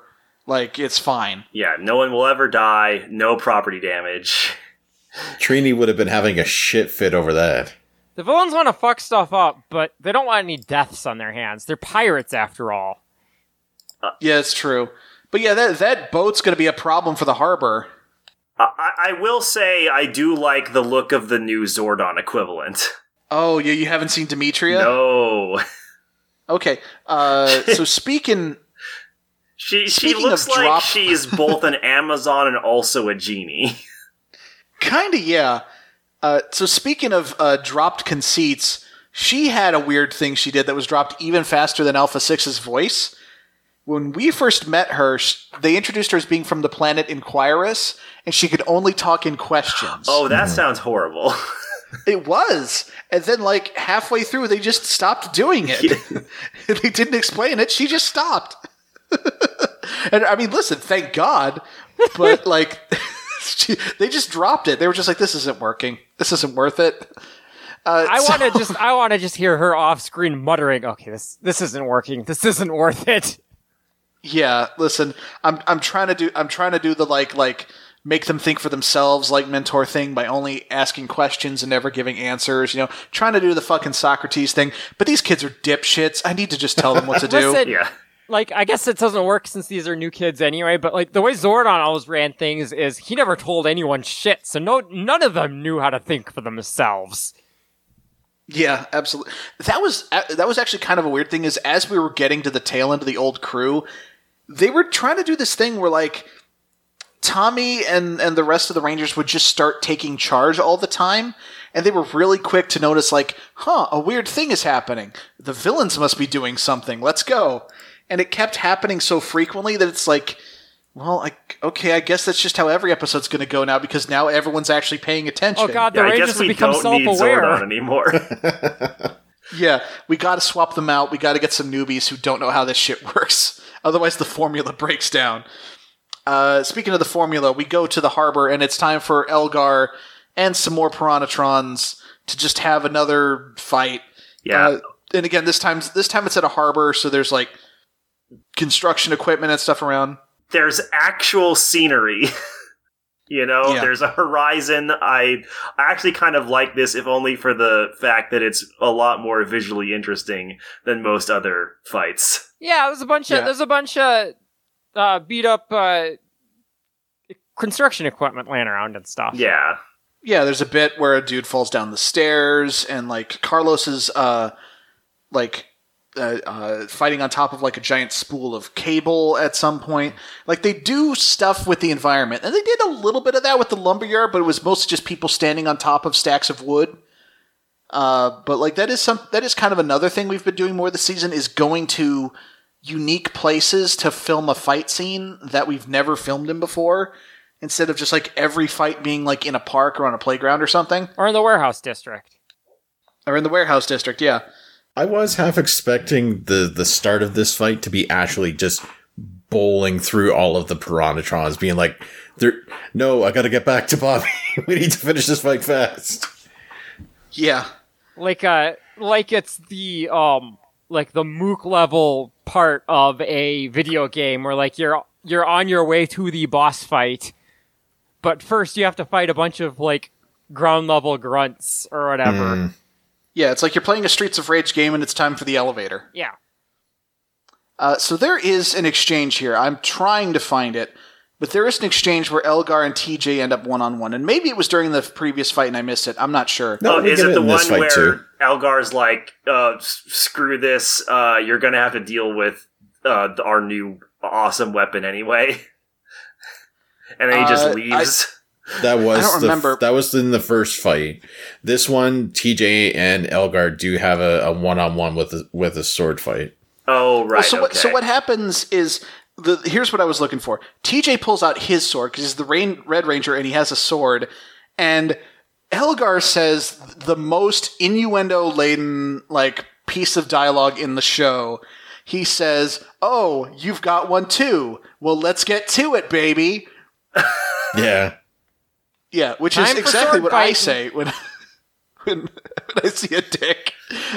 Yeah, and then, and then energy shoots from his sword, you know. Yeah, absolutely. Sorry, Lexi, what were you going to say? I was just gonna say, and then they start sword fighting. Yeah, absolutely. I'm just gonna let that one hang hang in the Yeah. air and let you draw your own conclusions. Just hang like two Yeah, floppy yeah. swords. Oh, no! to be fair, Elgar's is ribbed. Elgar's is ribbed. Yeah. It's made of cards. Uh, Eric, please, please take the audio, like actually Elgar saying those lines, and just put them in the show for me, because it's his delivery does add to it in a way that I can't replicate. It's it's fucking just it's something. Give it your best shot. So, you got one too. Well, let's get to it, baby. there is some excitement there. Yeah, he's real eager to clash uh, swords with TJ here, and I mean, who wouldn't be? Look at him. uh, but yeah, so uh, the other Rangers basically they finish their fight and they're surrounding Elgar, and he's like, "Oh well, uh, I'm outnumbered. I'm just gonna bail. Later, nerds." and he's gone. Uh, but while that fight was happening, uh, Porto off screen uh, summoned his Shark Zord, and he's he's wrecking house. I like this robot shark. It Yeah. looks cool. so the Rangers they do they do a synchronized dance like not just like they're they're posing to summon the the Zord like they usually do, but like this is a full on like they do a dance number Yeah. to It's summon the Zord. You a lot more involved than usual. um, Ashley. I almost called her cat. Jesus Christ. God, I wish we still had Cat around. You know, Ashley like forced them to practice that. Yeah, Ashley super like had them rehearse that dance number. It's like, come on, TJ, you gotta do it. You gotta hold your sword. Uh, so they summon the Zord, and we get that cool shot where like they're in the in the uh, cockpit and they zoom out and we see the whole robot, and I kind of like that shot. They've reused it a few times, but I, I think it's neat. It's yeah, it's cool when they do something to actually link the scenes, the cockpit scenes, with the actual Zord. Yeah. This Uh, is one so of yeah, the. so- this is uh, like the the song that plays for this too is probably my favorite out of the series. Yeah. Uh, so what happened to describe this this Zord? It's a giant robot shark, but the particular thing about it, and this is just like the robot from the previous episode with Divatox, and presumably with the one for next episode that I think Rygog's going to drive, uh, also had going, and I guess this is just the nature of how it was in the Sentai. Is for each of these robots, the cockpit is is just a car, a convertible that just lands on top of the robot, and just now it's you're driving the robot like it's a car. It's like Megas XLR, except like you're you're exposed because it's a Cadillac and you're on top of the head. It's it feels like a Micro Machines playset gimmick. Kinda, yeah. Uh, but so yeah, so we get we get a shark robot fight. Uh, he shoots like the shark fin at the the Megazord, and like it does this thing where it like circles around the Megazord a few times so they can't keep track of it, and then hits it in the back, and then he just headbutts them into the ocean, and the effect of the of the guy in the Zord suit falling into the water is something. It's very funny. Yeah, It's extremely funny. So now we now we get a fight scene uh, underwater, and as you know, when you have guys in suits doing giant monster battles underwater, what you do is you just tell them to fight slowly, and there's an aquarium between them and the camera. Yeah, it, it looks exactly like a Godzilla underwater fight scene. Like exactly like one. Yeah, the problem is though the Yeah. Zord fights are already guys in bulky suits moving really slowly, so I don't feel like it really changed much. Yeah. Well, now they're purposefully moving even slower. Uh, and I guess it's a good thing it's Porto that's driving because he's already in like a scuba suit, so I guess he's fine. And so the Rangers are like losing power. Their shit is is draining, uh, which makes sense because uh, like they're in the water and they're getting attacked. It'll make less sense later, but for now it makes sense. yeah. Yeah, because I thought like, oh, it's because the water is interfering with all their electrical systems because they're literally in like vehicles, and vehicles don't do well underwater, right? Yeah. Clearly, Alpha- that's why. Alpha's watching watching this on the viewing globe or viewing port or whatever the fuck they have now, and uh, just sighs and goes and grabs you know a ton of rice. yeah, It's like, hey, Dimitria, we're gonna need like about 15 metric tons of rice. I don't know why my Alpha 6 impression turned into Yogi Bear for a second there, but like, Honestly, whatever. you know, sure. I told them they should have paid for the enhanced protection. But yeah, so TJ's like, hey, why don't we take advantage of the fact that our thing can fly? And the viewer's like, what? Since when? And then they do it. And then they fly out of the water. And uh, the shark just keeps shooting missiles at them. It jumps out of the water, which is great because it's the guy in the suit falling into the water, and then they reverse the footage. and all of a sudden, a cop in a mech shows up. Yep. Yeah, so this. Oh yeah. Okay, Dustin, first I should say ask, hello to do- Blue Centurion. yeah, I was gonna say, do you want me to explain this? I know who Uh. the Blue Centurion is.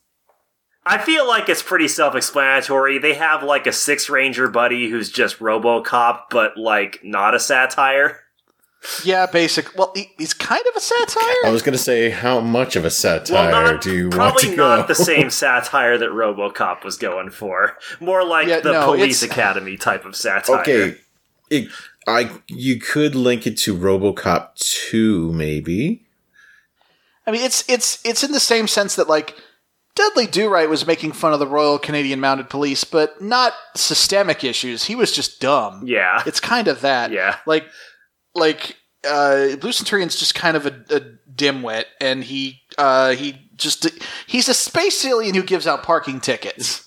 Yeah, he So- he he does not look nearly as cool as the only Power Rangers cop I will ever stand, which is uh, Doggie Kruger. So he means nothing to me. This Doggy cop can Kruger. get out. My only real experience with Blue Centurion is the comics for a while, and maybe still have. I haven't read comics in a while. Um, had a backup feature like in like the last two pages of each issue that was a ongoing team up between Ninjor and the Blue Centurion. Oh, that's right. And uh, So- he was a rare case where Ninjor got to seem cool and together. Which, like, don't get me wrong, I fucking love Ninjor. Who doesn't love Oh, Ninjor? we love Ninja around here, but it's not because he's good at what he does. Yeah, does. exactly. like, for somebody to make him look competent is woof. but like ever since I've started being on this podcast, everyone has been talking up how cool Doggie Kruger is. I swear to God, when we get to that season, he'd better actually be cool. I'm going to be really sad if he's not. Well, he's no Tommy Oliver.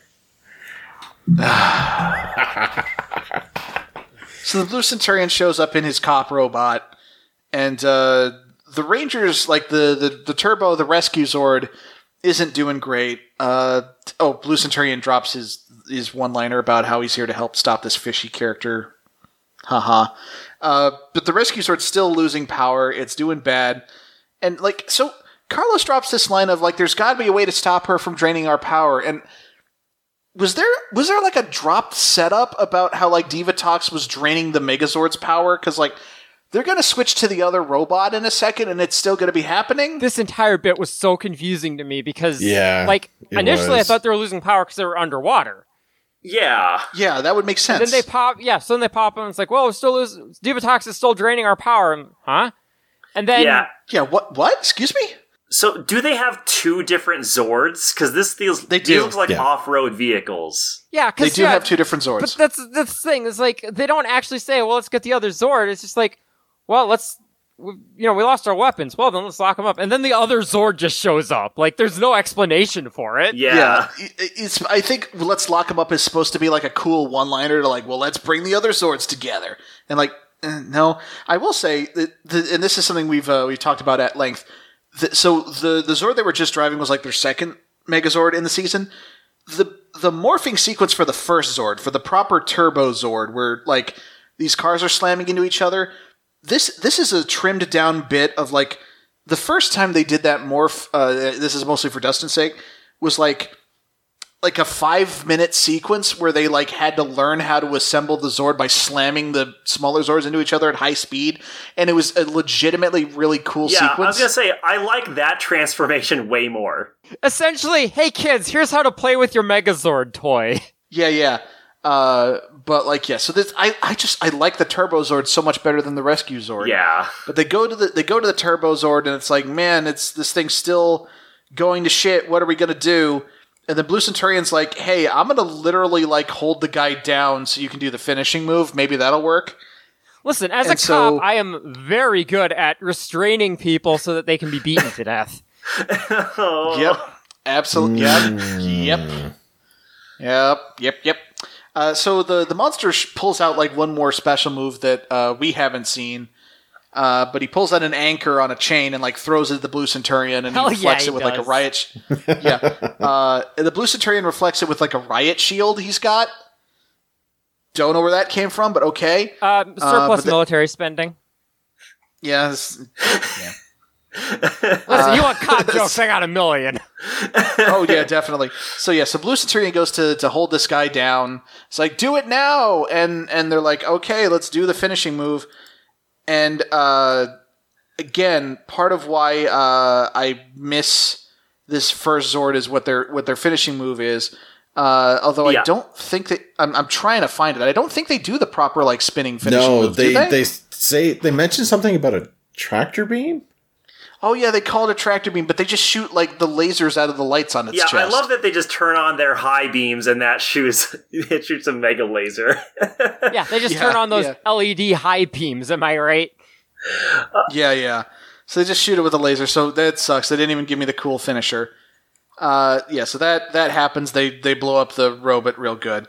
Uh, and it actually. So what they actually no, they don't blow up the robot. What they do is the tractor beam like launches Porto into the air, and then the robot falls down, and it's like okay, yeah, yeah, we get it. because like this doesn't have a driver anymore, so Well, we didn't defeat the Zord, but we did severely injure its driver. That's good enough for me. yeah. that works. Uh, the, the what the biggest complaint about I have about this fight scene is that them like the whole energy thing uh, and them losing it. Not only does it not make sense that they're still losing energy in the other Zord, but also it doesn't seem to matter at all. It's Like- it's not a plot that goes anywhere. They don't. There's no real like tension from the fact that they're losing power, and it doesn't Yeah. really impede their ability to use their their moves. Yeah, it's not like they pull out one of their I don't know I don't know if any of the Zords have a gun or something, but it's not like they pull out a gun and try to use it and are like, "Oh crap, it's not working because we don't have the power for it." Actually, Like, the, they- the the second Zord has two big cannons. Oh, okay. Because I mean, they still, yeah, they don't try to use the cannons or anything, and, and They it didn't fails. pick up the first dead Zord and use it to beat the uh, shark shark that would have been fantastic. Yeah. uh, so we cut to the gym and juice bar, and uh, Lieutenant Detective Jerome the Boulder Stone, Ernie, I missed some parts there, whatever, uh, is selling pairs of tickets uh, to each Carlos and TJ. Because it's going to turn out that they each have dates with people that we never met. Sure, fine.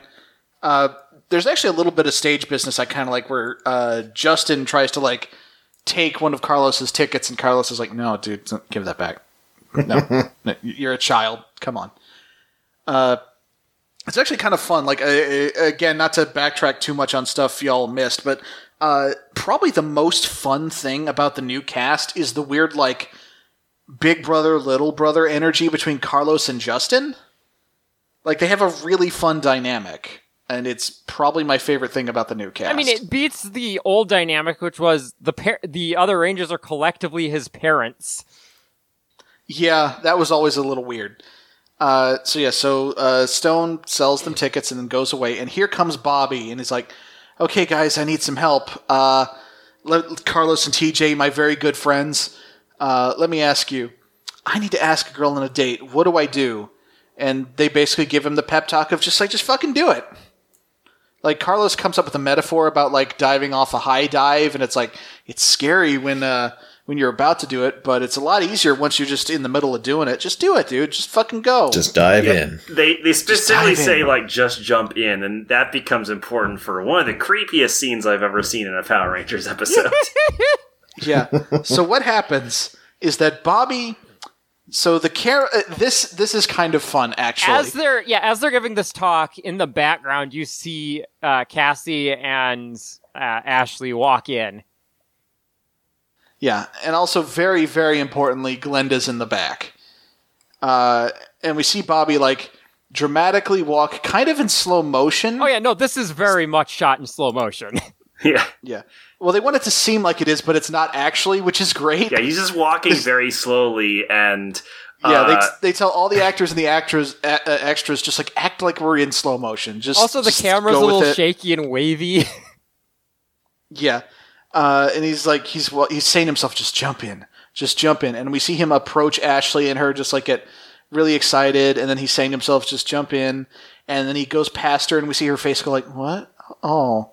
And then the same thing happens with Cassie. Like he goes toward her, he's like, she's like, "Hi, Bobby," and he's like, "Hi," and then walks away. Yeah, in this moment, it, uh, Bobby is acting the most like a serial killer that I have ever encountered on this show. yeah, and we've had some contenders.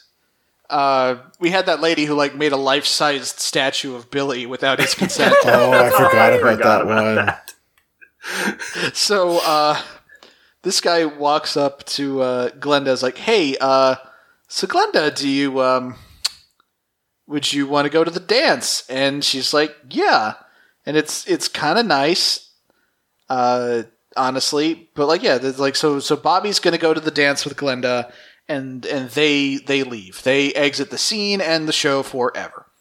And uh, Ashley and Cassie both swing into frame, and like Glenda Wagner, huh? Well, okay. And uh, we get kind of a fun moment where Cassie turns to Ashley and is like, "Well, I'm sorry for how I acted," and Ashley's like, "You fucking should be." no, I'm just kidding. I'm I'm I'm messing with you. Yeah, I'm sorry too. And then they, you know, they they make up, and, Listen, and that's we're best uh, friends. Let's go make fun of that cow, Glenda Ra- Wagner. Together. let's let's we've finished fighting over a boy now let's go bond by being mean to a girl and uh, so they go to sit at the table with justin carlos and tj and they're like hey guys we don't have anybody to go to the dance with anymore And Carlos and TJ are both like, no, sorry, we've each got dates already. Which Listen. is wild because the show has been like very clearly implying up until this point that Carlos was going to pair off with Ashley. And like they've they've dated already at least once, and they've been implying that TJ and Cassie have kind of a thing going. And just that's dropped, I guess. Well, listen, these girls were too busy fighting over another guy, and they let the frankly better options right in front of them get away. And like, I don't blame them. Like if those, Yeah. if these, if these girls were ignoring me, I'd probably look elsewhere too. Yeah, if I was Yeah. Carlos, I would definitely be uh, thinking twice about my initial impressions. Yeah. And so they they they're like, no, sorry. Carlos is like, sorry, I have a date. TJ's like, sorry, I have a date. And like, what are we gonna do? And then the joke that we end with is Justin going like, I'll take you both. And uh, and they're like, eh, sure, deal. So And then gross. freeze frame, bah, bah, bah, bah, bah, bah, and that's it. Uh, the, the the weirdest thing about how this is presented is that like J- Justin is clearly making a p- precocious like boy joke, uh, but Yeah. You can't really tell whether or not the, like the way that Ashley and Cassie deliver their lines where they kind of just look at each other shrug and go yeah sure I'm not sure if they're like playing along with the joke or are legitimately they're- thinking yeah that's that's a good idea they're playing along. I'm sure. Like they, they, they, they I'm. I listen. I, I will. I will be on board for any like statement or insinuation that shit on the show is creepy, but like that, it's fine. They're just they're just humoring the kid. yeah it's it's just again like a, a situation where the way that lines are delivered in this show by se- like several of the actors Everyone? honestly is just very bizarre Yeah, but yeah, that's the that's that's the episode. Some characters we've never seen before, and I assume we'll never see again. Hook up, and everybody else just kind of moves on with their lives. Um. So the, the thoughts on the episode, y'all? Uh, I just wanted to say uh, the outtakes during the credits included a couple of scenes of uh, them filming fight scenes, including a little bit of them going over the choreography for it, where they were like acting out how it was going to go, and I thought that was kind of neat. Also, apparently, yeah, the, neat. the suit actor for Ashley grabs the uh, the butt of a pir- piranhatron right at the end. Yeah, okay. uh Uh. I, i'll say not not a great impression of for turbo yeah, I, listen, I I don't want to sound like someone trying to make excuses for a bad show because this is a bad show. But like, this is not one of their better episodes for the latter half of Turbo. yeah The I- pacing for this episode was definitely off compared to others. Yeah, I sort of figured because it felt like one of those episodes where it's like, well, we got to make something for this week. and you want to know what the real Yeah. damning thing is, Dustin? what? I watched this and thought, well, this is a lot better than the show was when I stopped watching. Oh man. Honestly, yeah, this is better than the show was when you stopped watching. But I feel like the show overall got a lot better after you stopped watching. Yeah, I Uh, I will say not not right when you stopped watching. Like, listen, you you ejected at a good time because there was still a whole lot of Tommy left. Uh, but I will say that when the cast change happened, this show picked up almost immediately. Um, I will say I legitimately like no qualifications needed. Truly enjoyed the bits of Cassie and Ashley being bitches to each other.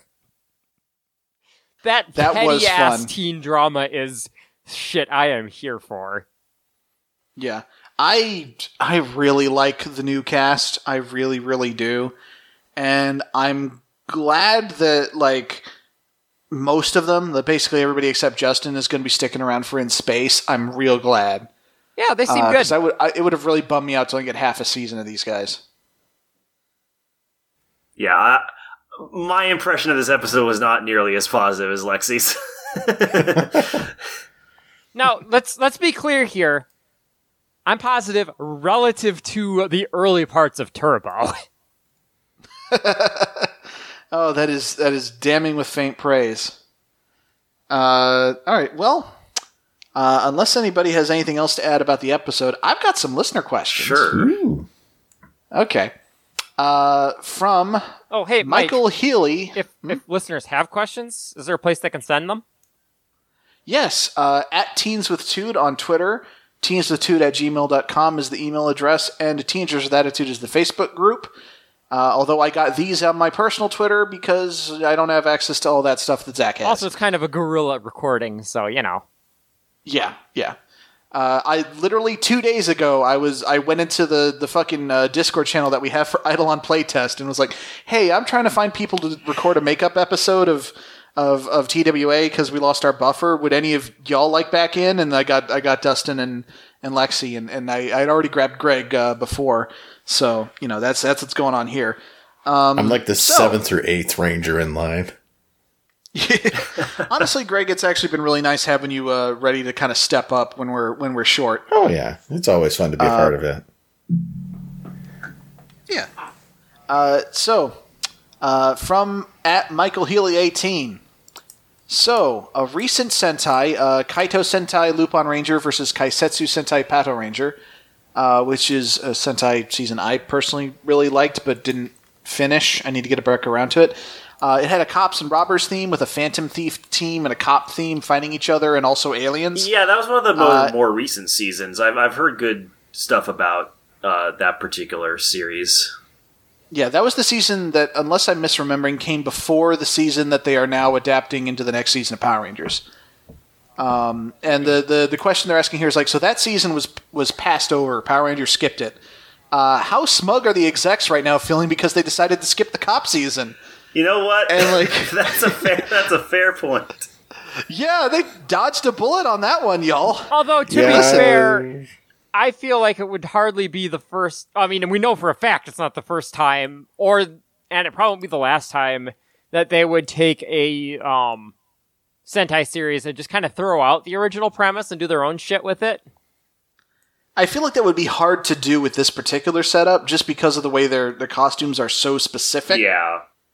like you look at the patch rangers and there's there's you can't see anything other than cops like they are just cops Yeah, and and the, the lupin rangers are just like they're gentlemen thieves and that's it. Like there's nothing else they can be. Um ha- having said that again i really liked what i saw of that season and i have been meaning to get back to it but i mean you know and uh like yeah having said that like yeah they pro- probably feeling pretty glad that they went ahead and skipped the uh the season where half the team are cops and they are fighting each other. To be honest, I'm honestly not surprised they skipped over it. Like, that seems like a lot of format stuff that they'd have to deal with that they just wouldn't want to. I would really love to see Power Ranger, a Power Ranger season though, where where there are two smaller teams of Rangers and they are fighting each other in addition to the villains. Yeah, no, yeah, no, I think that would be great. I don't think the kind of people who make a Power Rangers TV show want to fucking bother with all that shit. yeah, we do almost get that in um, uh, Ninja Storm. So a few seasons from now, you almost get that. Oh, interesting. I've I have never heard anything about Ninja Storm, so that's that's interesting to know. I'm I'm kind of excited to eventually get to the seasons that nobody talks about, just to see what happens. Uh, but okay, so that uh, that was that. Um, let's see. Uh, from at our buddy Eric, our editor Eric. Uh, if you were forced to allow Michael Buffer to do announcements at one event in your life, what would it be? Uh, for reference, and he, he included a YouTube because I wouldn't have known who this was. Oh, Uh, Michael Buffer is the "Let's get ready to rumble." Oh, that Wow. Okay. it's got me thinking. Oh man, I know who it was as soon as I heard the name, and I'm like, ooh, what would I have gotten him to do? Esports commentary. Oh, I want to hear. I want to hear him commentate over a League of Legends match. I don't think I want to hear him Oh. Commentate Lexi- because I don't think he. I don't think he The- does that. What I I would like to hear Well, the- him do, like the uh, the opening narration for like an anime fighting game, like rap Well, match so here- start sequence. So here's the thing: the question that Eric asked is, he's going to do announcements at one event in your oh, life. Oh, okay. Oh, is An the event question? in our life. I got distracted by learning who this guy was. Yeah. Yeah. So think of uh. think of it as because Michael Buffer essentially introduces opponents for boxing and wrestling matches. Mm-hmm. So think of it as you're gonna have one of the most grandiose entrances ever in your life for something. What would you You're, want? yeah, you're going to to have do? him hype up something you're about to do or have done if you're if it's a past event. Oh gosh. I'm just uh, gonna say nothing. I don't want that kind of attention on me. I've never done anything interesting enough in my life to warrant that. Again, again, to reiterate the phrasing of Eric's question, you are being forced to choose something. Okay.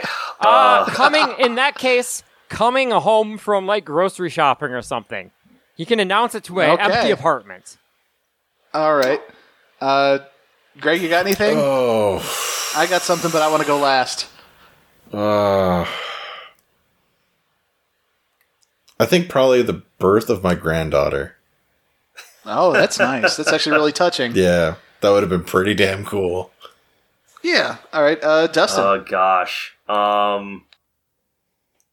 Pro- probably uh, uh, finishing editing a podcast that I've been putting off for too Yes, that's very good. that's a good answer. That's a good answer. Uh, I want this guy to announce my funeral. Oh, Fuck. Ladies and gentlemen, you know him. You've been largely indifferent knew about him. him. And now, in his final moments, here lies Mike. introducing the man who had the ponytail down to his ass. So, uh, next question. Uh, from uh, from uh, Shenkun. Which character's dad could beat up the other character's dads?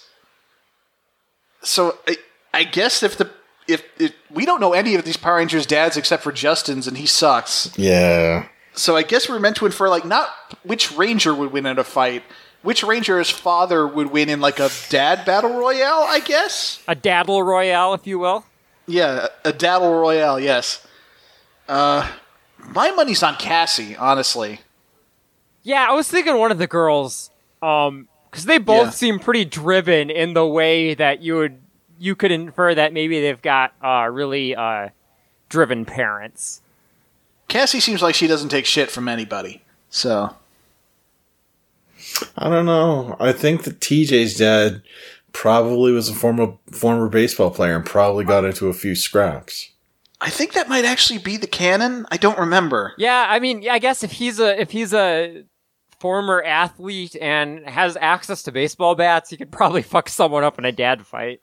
And probably Carlos's dad would like get touched and then would just fall on the floor gripping his shin like he's in absolute mortal pain. Cuz Carlos plays soccer. Yeah. Yeah. Uh, yeah. I don't. I don't. I don't. I don't have enough of a read on Ashley. I like that we're just leading into the um, common trope of parents and kids just being Yeah. uh, mirrors of one another. Yeah. Well, I mean, But- if the I mean, we have earlier nothing else seasons are any on. indication. Yeah. Yeah. uh, but it's like, listen. No matter what happens, Justin's dad comes in last. He fucking sucks. Yeah. What if? Okay, the okay, worst. okay. What if? What if the other dads just decide to come together to beat the shit out of Justin's dad? That could work. And listen, I know there's at least one listener out there who's going to point out to me that like it's canonical that Justin's dad knows karate and ran a karate school and taught Justin karate. I don't care. His dad sucks. Listen, His dad loses. White guys who like teach karate are some of the most beat upable people in the world. Yeah. All right. Uh, from That's why I'm glad I don't teach karate. uh, fr- from Resh of Nowhere.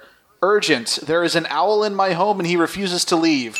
What do I do? Is he part of my family now? Any owl fact I could use to resolve this situation? Yeah, I mean, just Fuck. make the owl your roommate. That seems like the easiest solution. Yeah. yeah. The the owl is just your part of your family now. That's just how it works. Like you you hit the nail on the head. Hey, look, at, at the very least, you can finally figure out the mystery of the Tootsie Pop. That's true. That is true. Uh, like just just just be careful uh, about whether or not that owl is uh, is one of the owls of Ga'Hoole. Uh, otherwise, you might be in some trouble. But otherwise, it's like it's just fine. It's whatever. It's an owl. Uh, from uh, Nixferatu. I bet the owl is a Uh, hoot at parties. Yeah. So this one actually kind of comes off the last episode. I think they might have gotten confused about what episode we were covering when I was asking questions for. Uh, assuming that the Blue Ranger has to be an ant, uh, what would you use to make up an insect or arthropod based ranger team for the other colors? Hmm. Definitely a scorpion for the for one of them.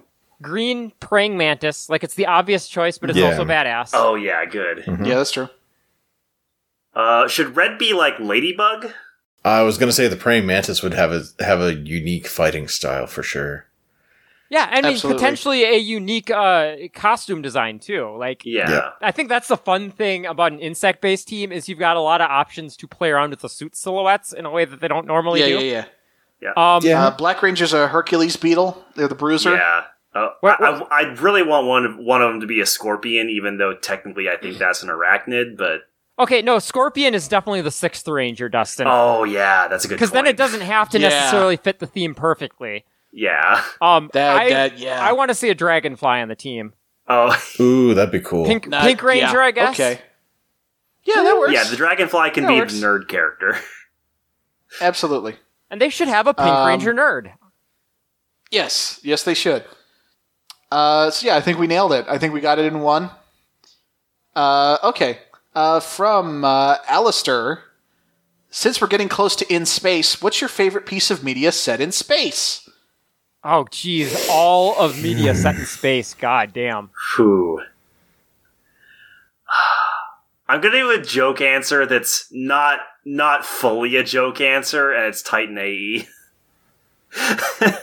God, it's been years All right. since I saw that movie. I, I, I have still have, never a lot seen of it. affection for that movie. Um, and for the Eidolon connection, uh, Titan AE um, is a movie. The one of the only movies where I bought the soundtrack um, on CD, and that soundtrack had a, a song on it from Splashdown. and I that was my favorite song on the album. So I was like, "Ooh, Splashdown's cool. I, I want to hear more of their music." And that's how I came upon their other music, which included the song Iron Spy, which is Oh. the name I use for the Eidolon I have on Eidolon Playtest. All right. Well, for any any Eidolon fans, like, cool. Got a neat little origin story Yeah, there. so Titan AE had more of an impact on my life than I might have initially imagined. hey, the like plenty of examples of like I was kind of into a thing once and got the the soundtrack, and the soundtrack's the part that actually stayed with me. yeah. Uh, yeah. All right, uh, Greg. Um, th- this is going to be a very deep cut 80s reference, and I have no idea whether anybody else would have even seen this, but there was a movie that came out called Explorers that had like River Phoenix as a as this nerd with these huge spectacle glasses, and uh, I think Ethan Hawke was in it. I can't remember the third actor for the life of me, but uh, it was cool. They they took like a uh like a tilt a whirl and converted it into a spaceship. Like one of the characters was having dreams about this weird circuit board that the other kid designed and they made a spaceship out of this amusement park ride and went up into space and met aliens. I thought it was pretty cool for the time. Huh, I've never Oh, heard of this movie before. I really dig the poster, though. It's a pretty good poster. Yeah. What's it called again? Explorers. Okay, cool. Uh, Lexi.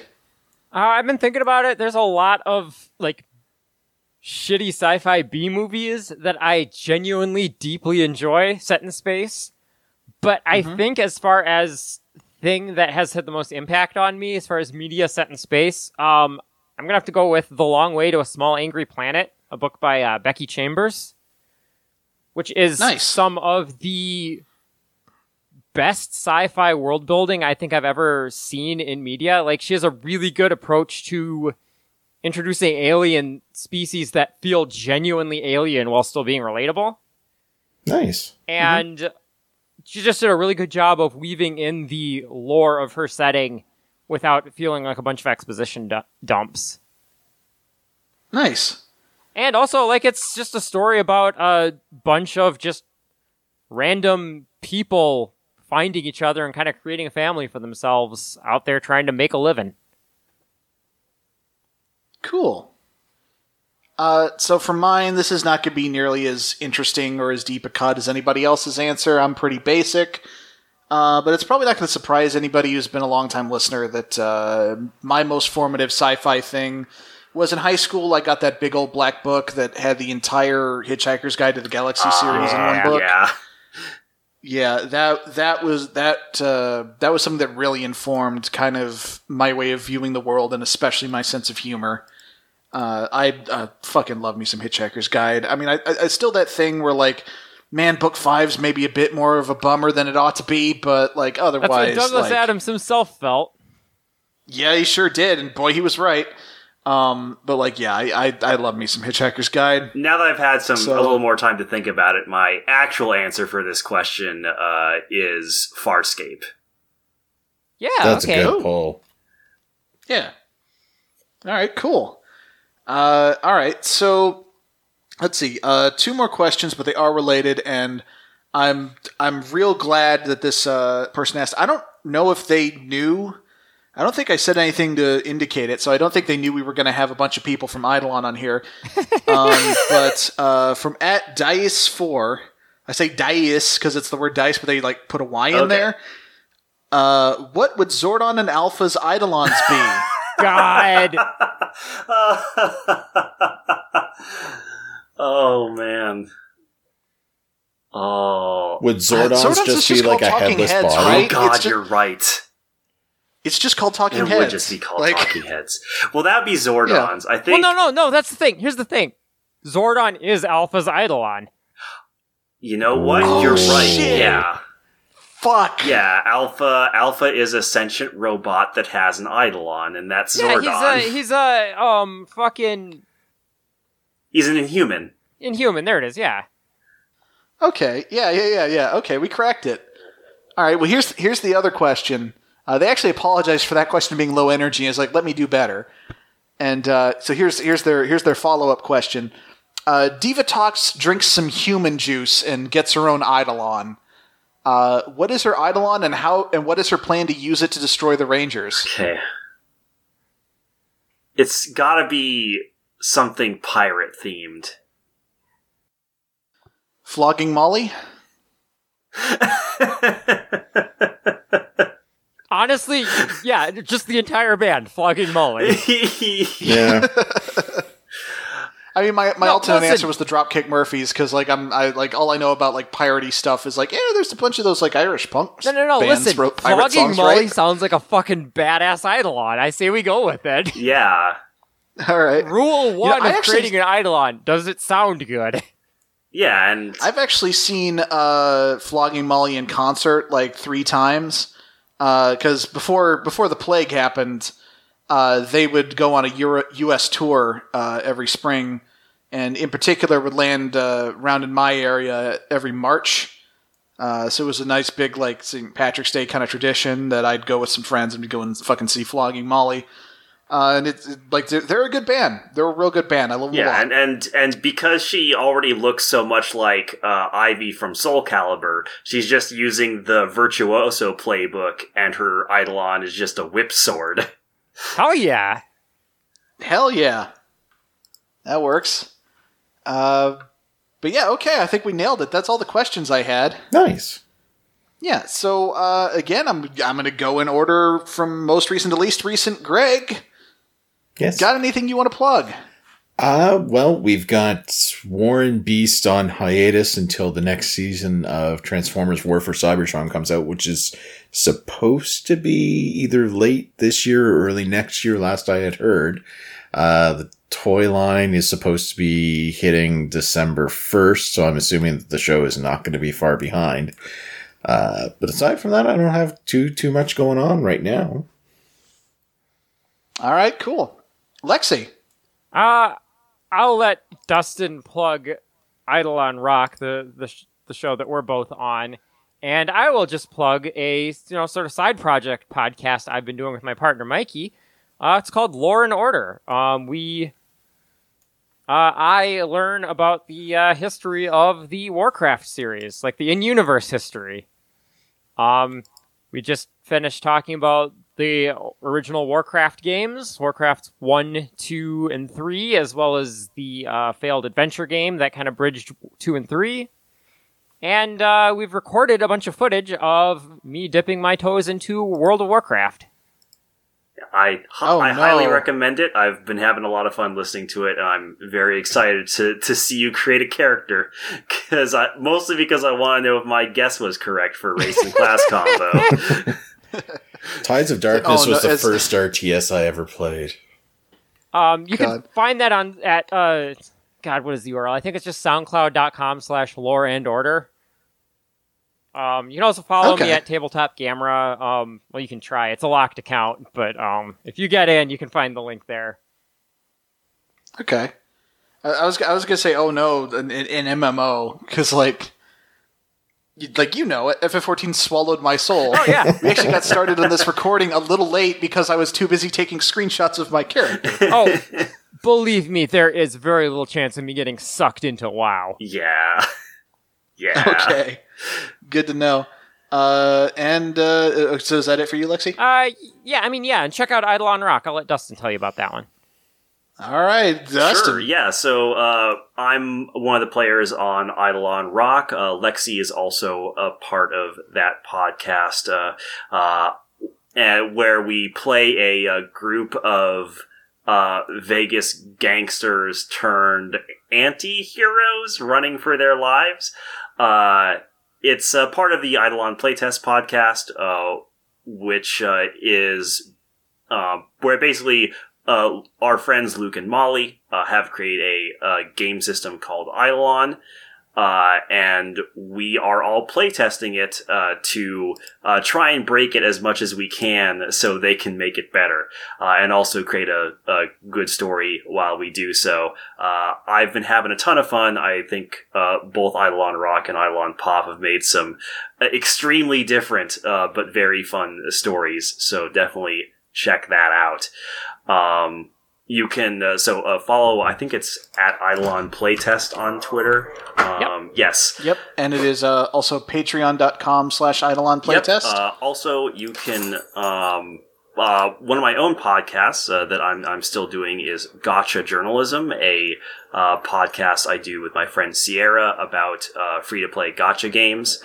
Uh, we it's a and eventually we're eventually thing is eventually we're gonna run out of interesting gacha games to talk about because eventually they just all uh, eventually you, you really start scraping the bottle, bottom of the barrel uh, and it's just not fun to talk about but that's the fun part is when you're scraping the bottom of the barrel. so uh, eventually we're just going to end up turning it into a fate stay night podcast uh, because sierra has threatened me with it and you know we're we're just gonna we're just gonna eventually do it uh, but for now we're talking about gacha games i should have an episode about uh, uh, honkai impact third and genshin impact coming out shortly so yeah check that out All right, cool. Uh, so yeah, so you can uh, find me on Twitter at Mike Loves Rabbit, and also you can hear me on Eidolon Playtest. Uh, as as Dustin implied, there are two campaigns because there's uh, nine playbooks in that system, and they want to test them all. So Luke has been running two campaigns in alternating weeks. Uh, there's Eidolon Rock, which Lexi and uh, Dustin are on, and then there's Eidolon Pop, which I and uh, and uh, regular member of this show, Fabi, are on.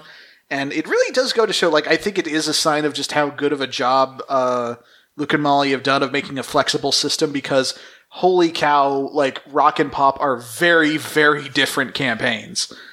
The vibes could not be more I- different. Yeah.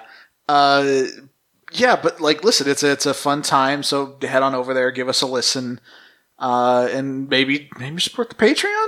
That'd be, that'd be nice. Uh, also, uh, speaking of uh, financial support, uh, audioentropy.com uh, at audioentropy is the Twitter. There is a link to our Discord there, but also the site has a donut button.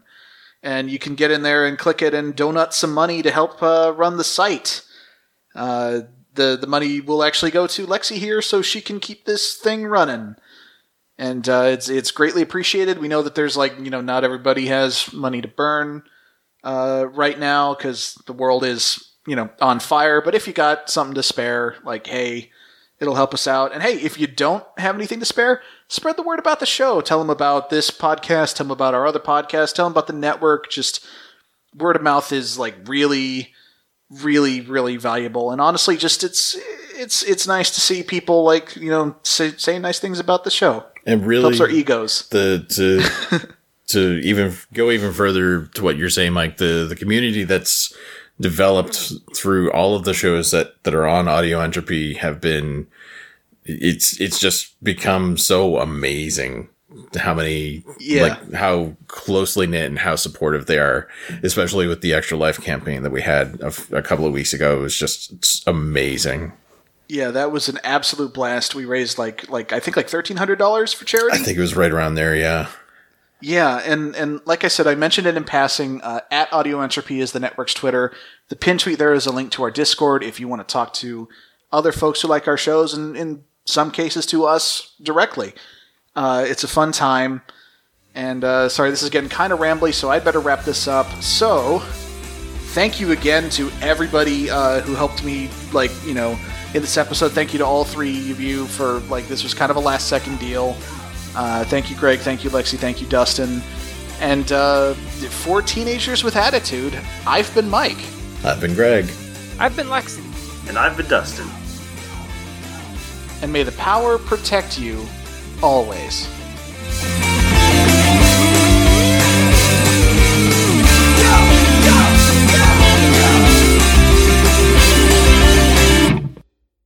Baru!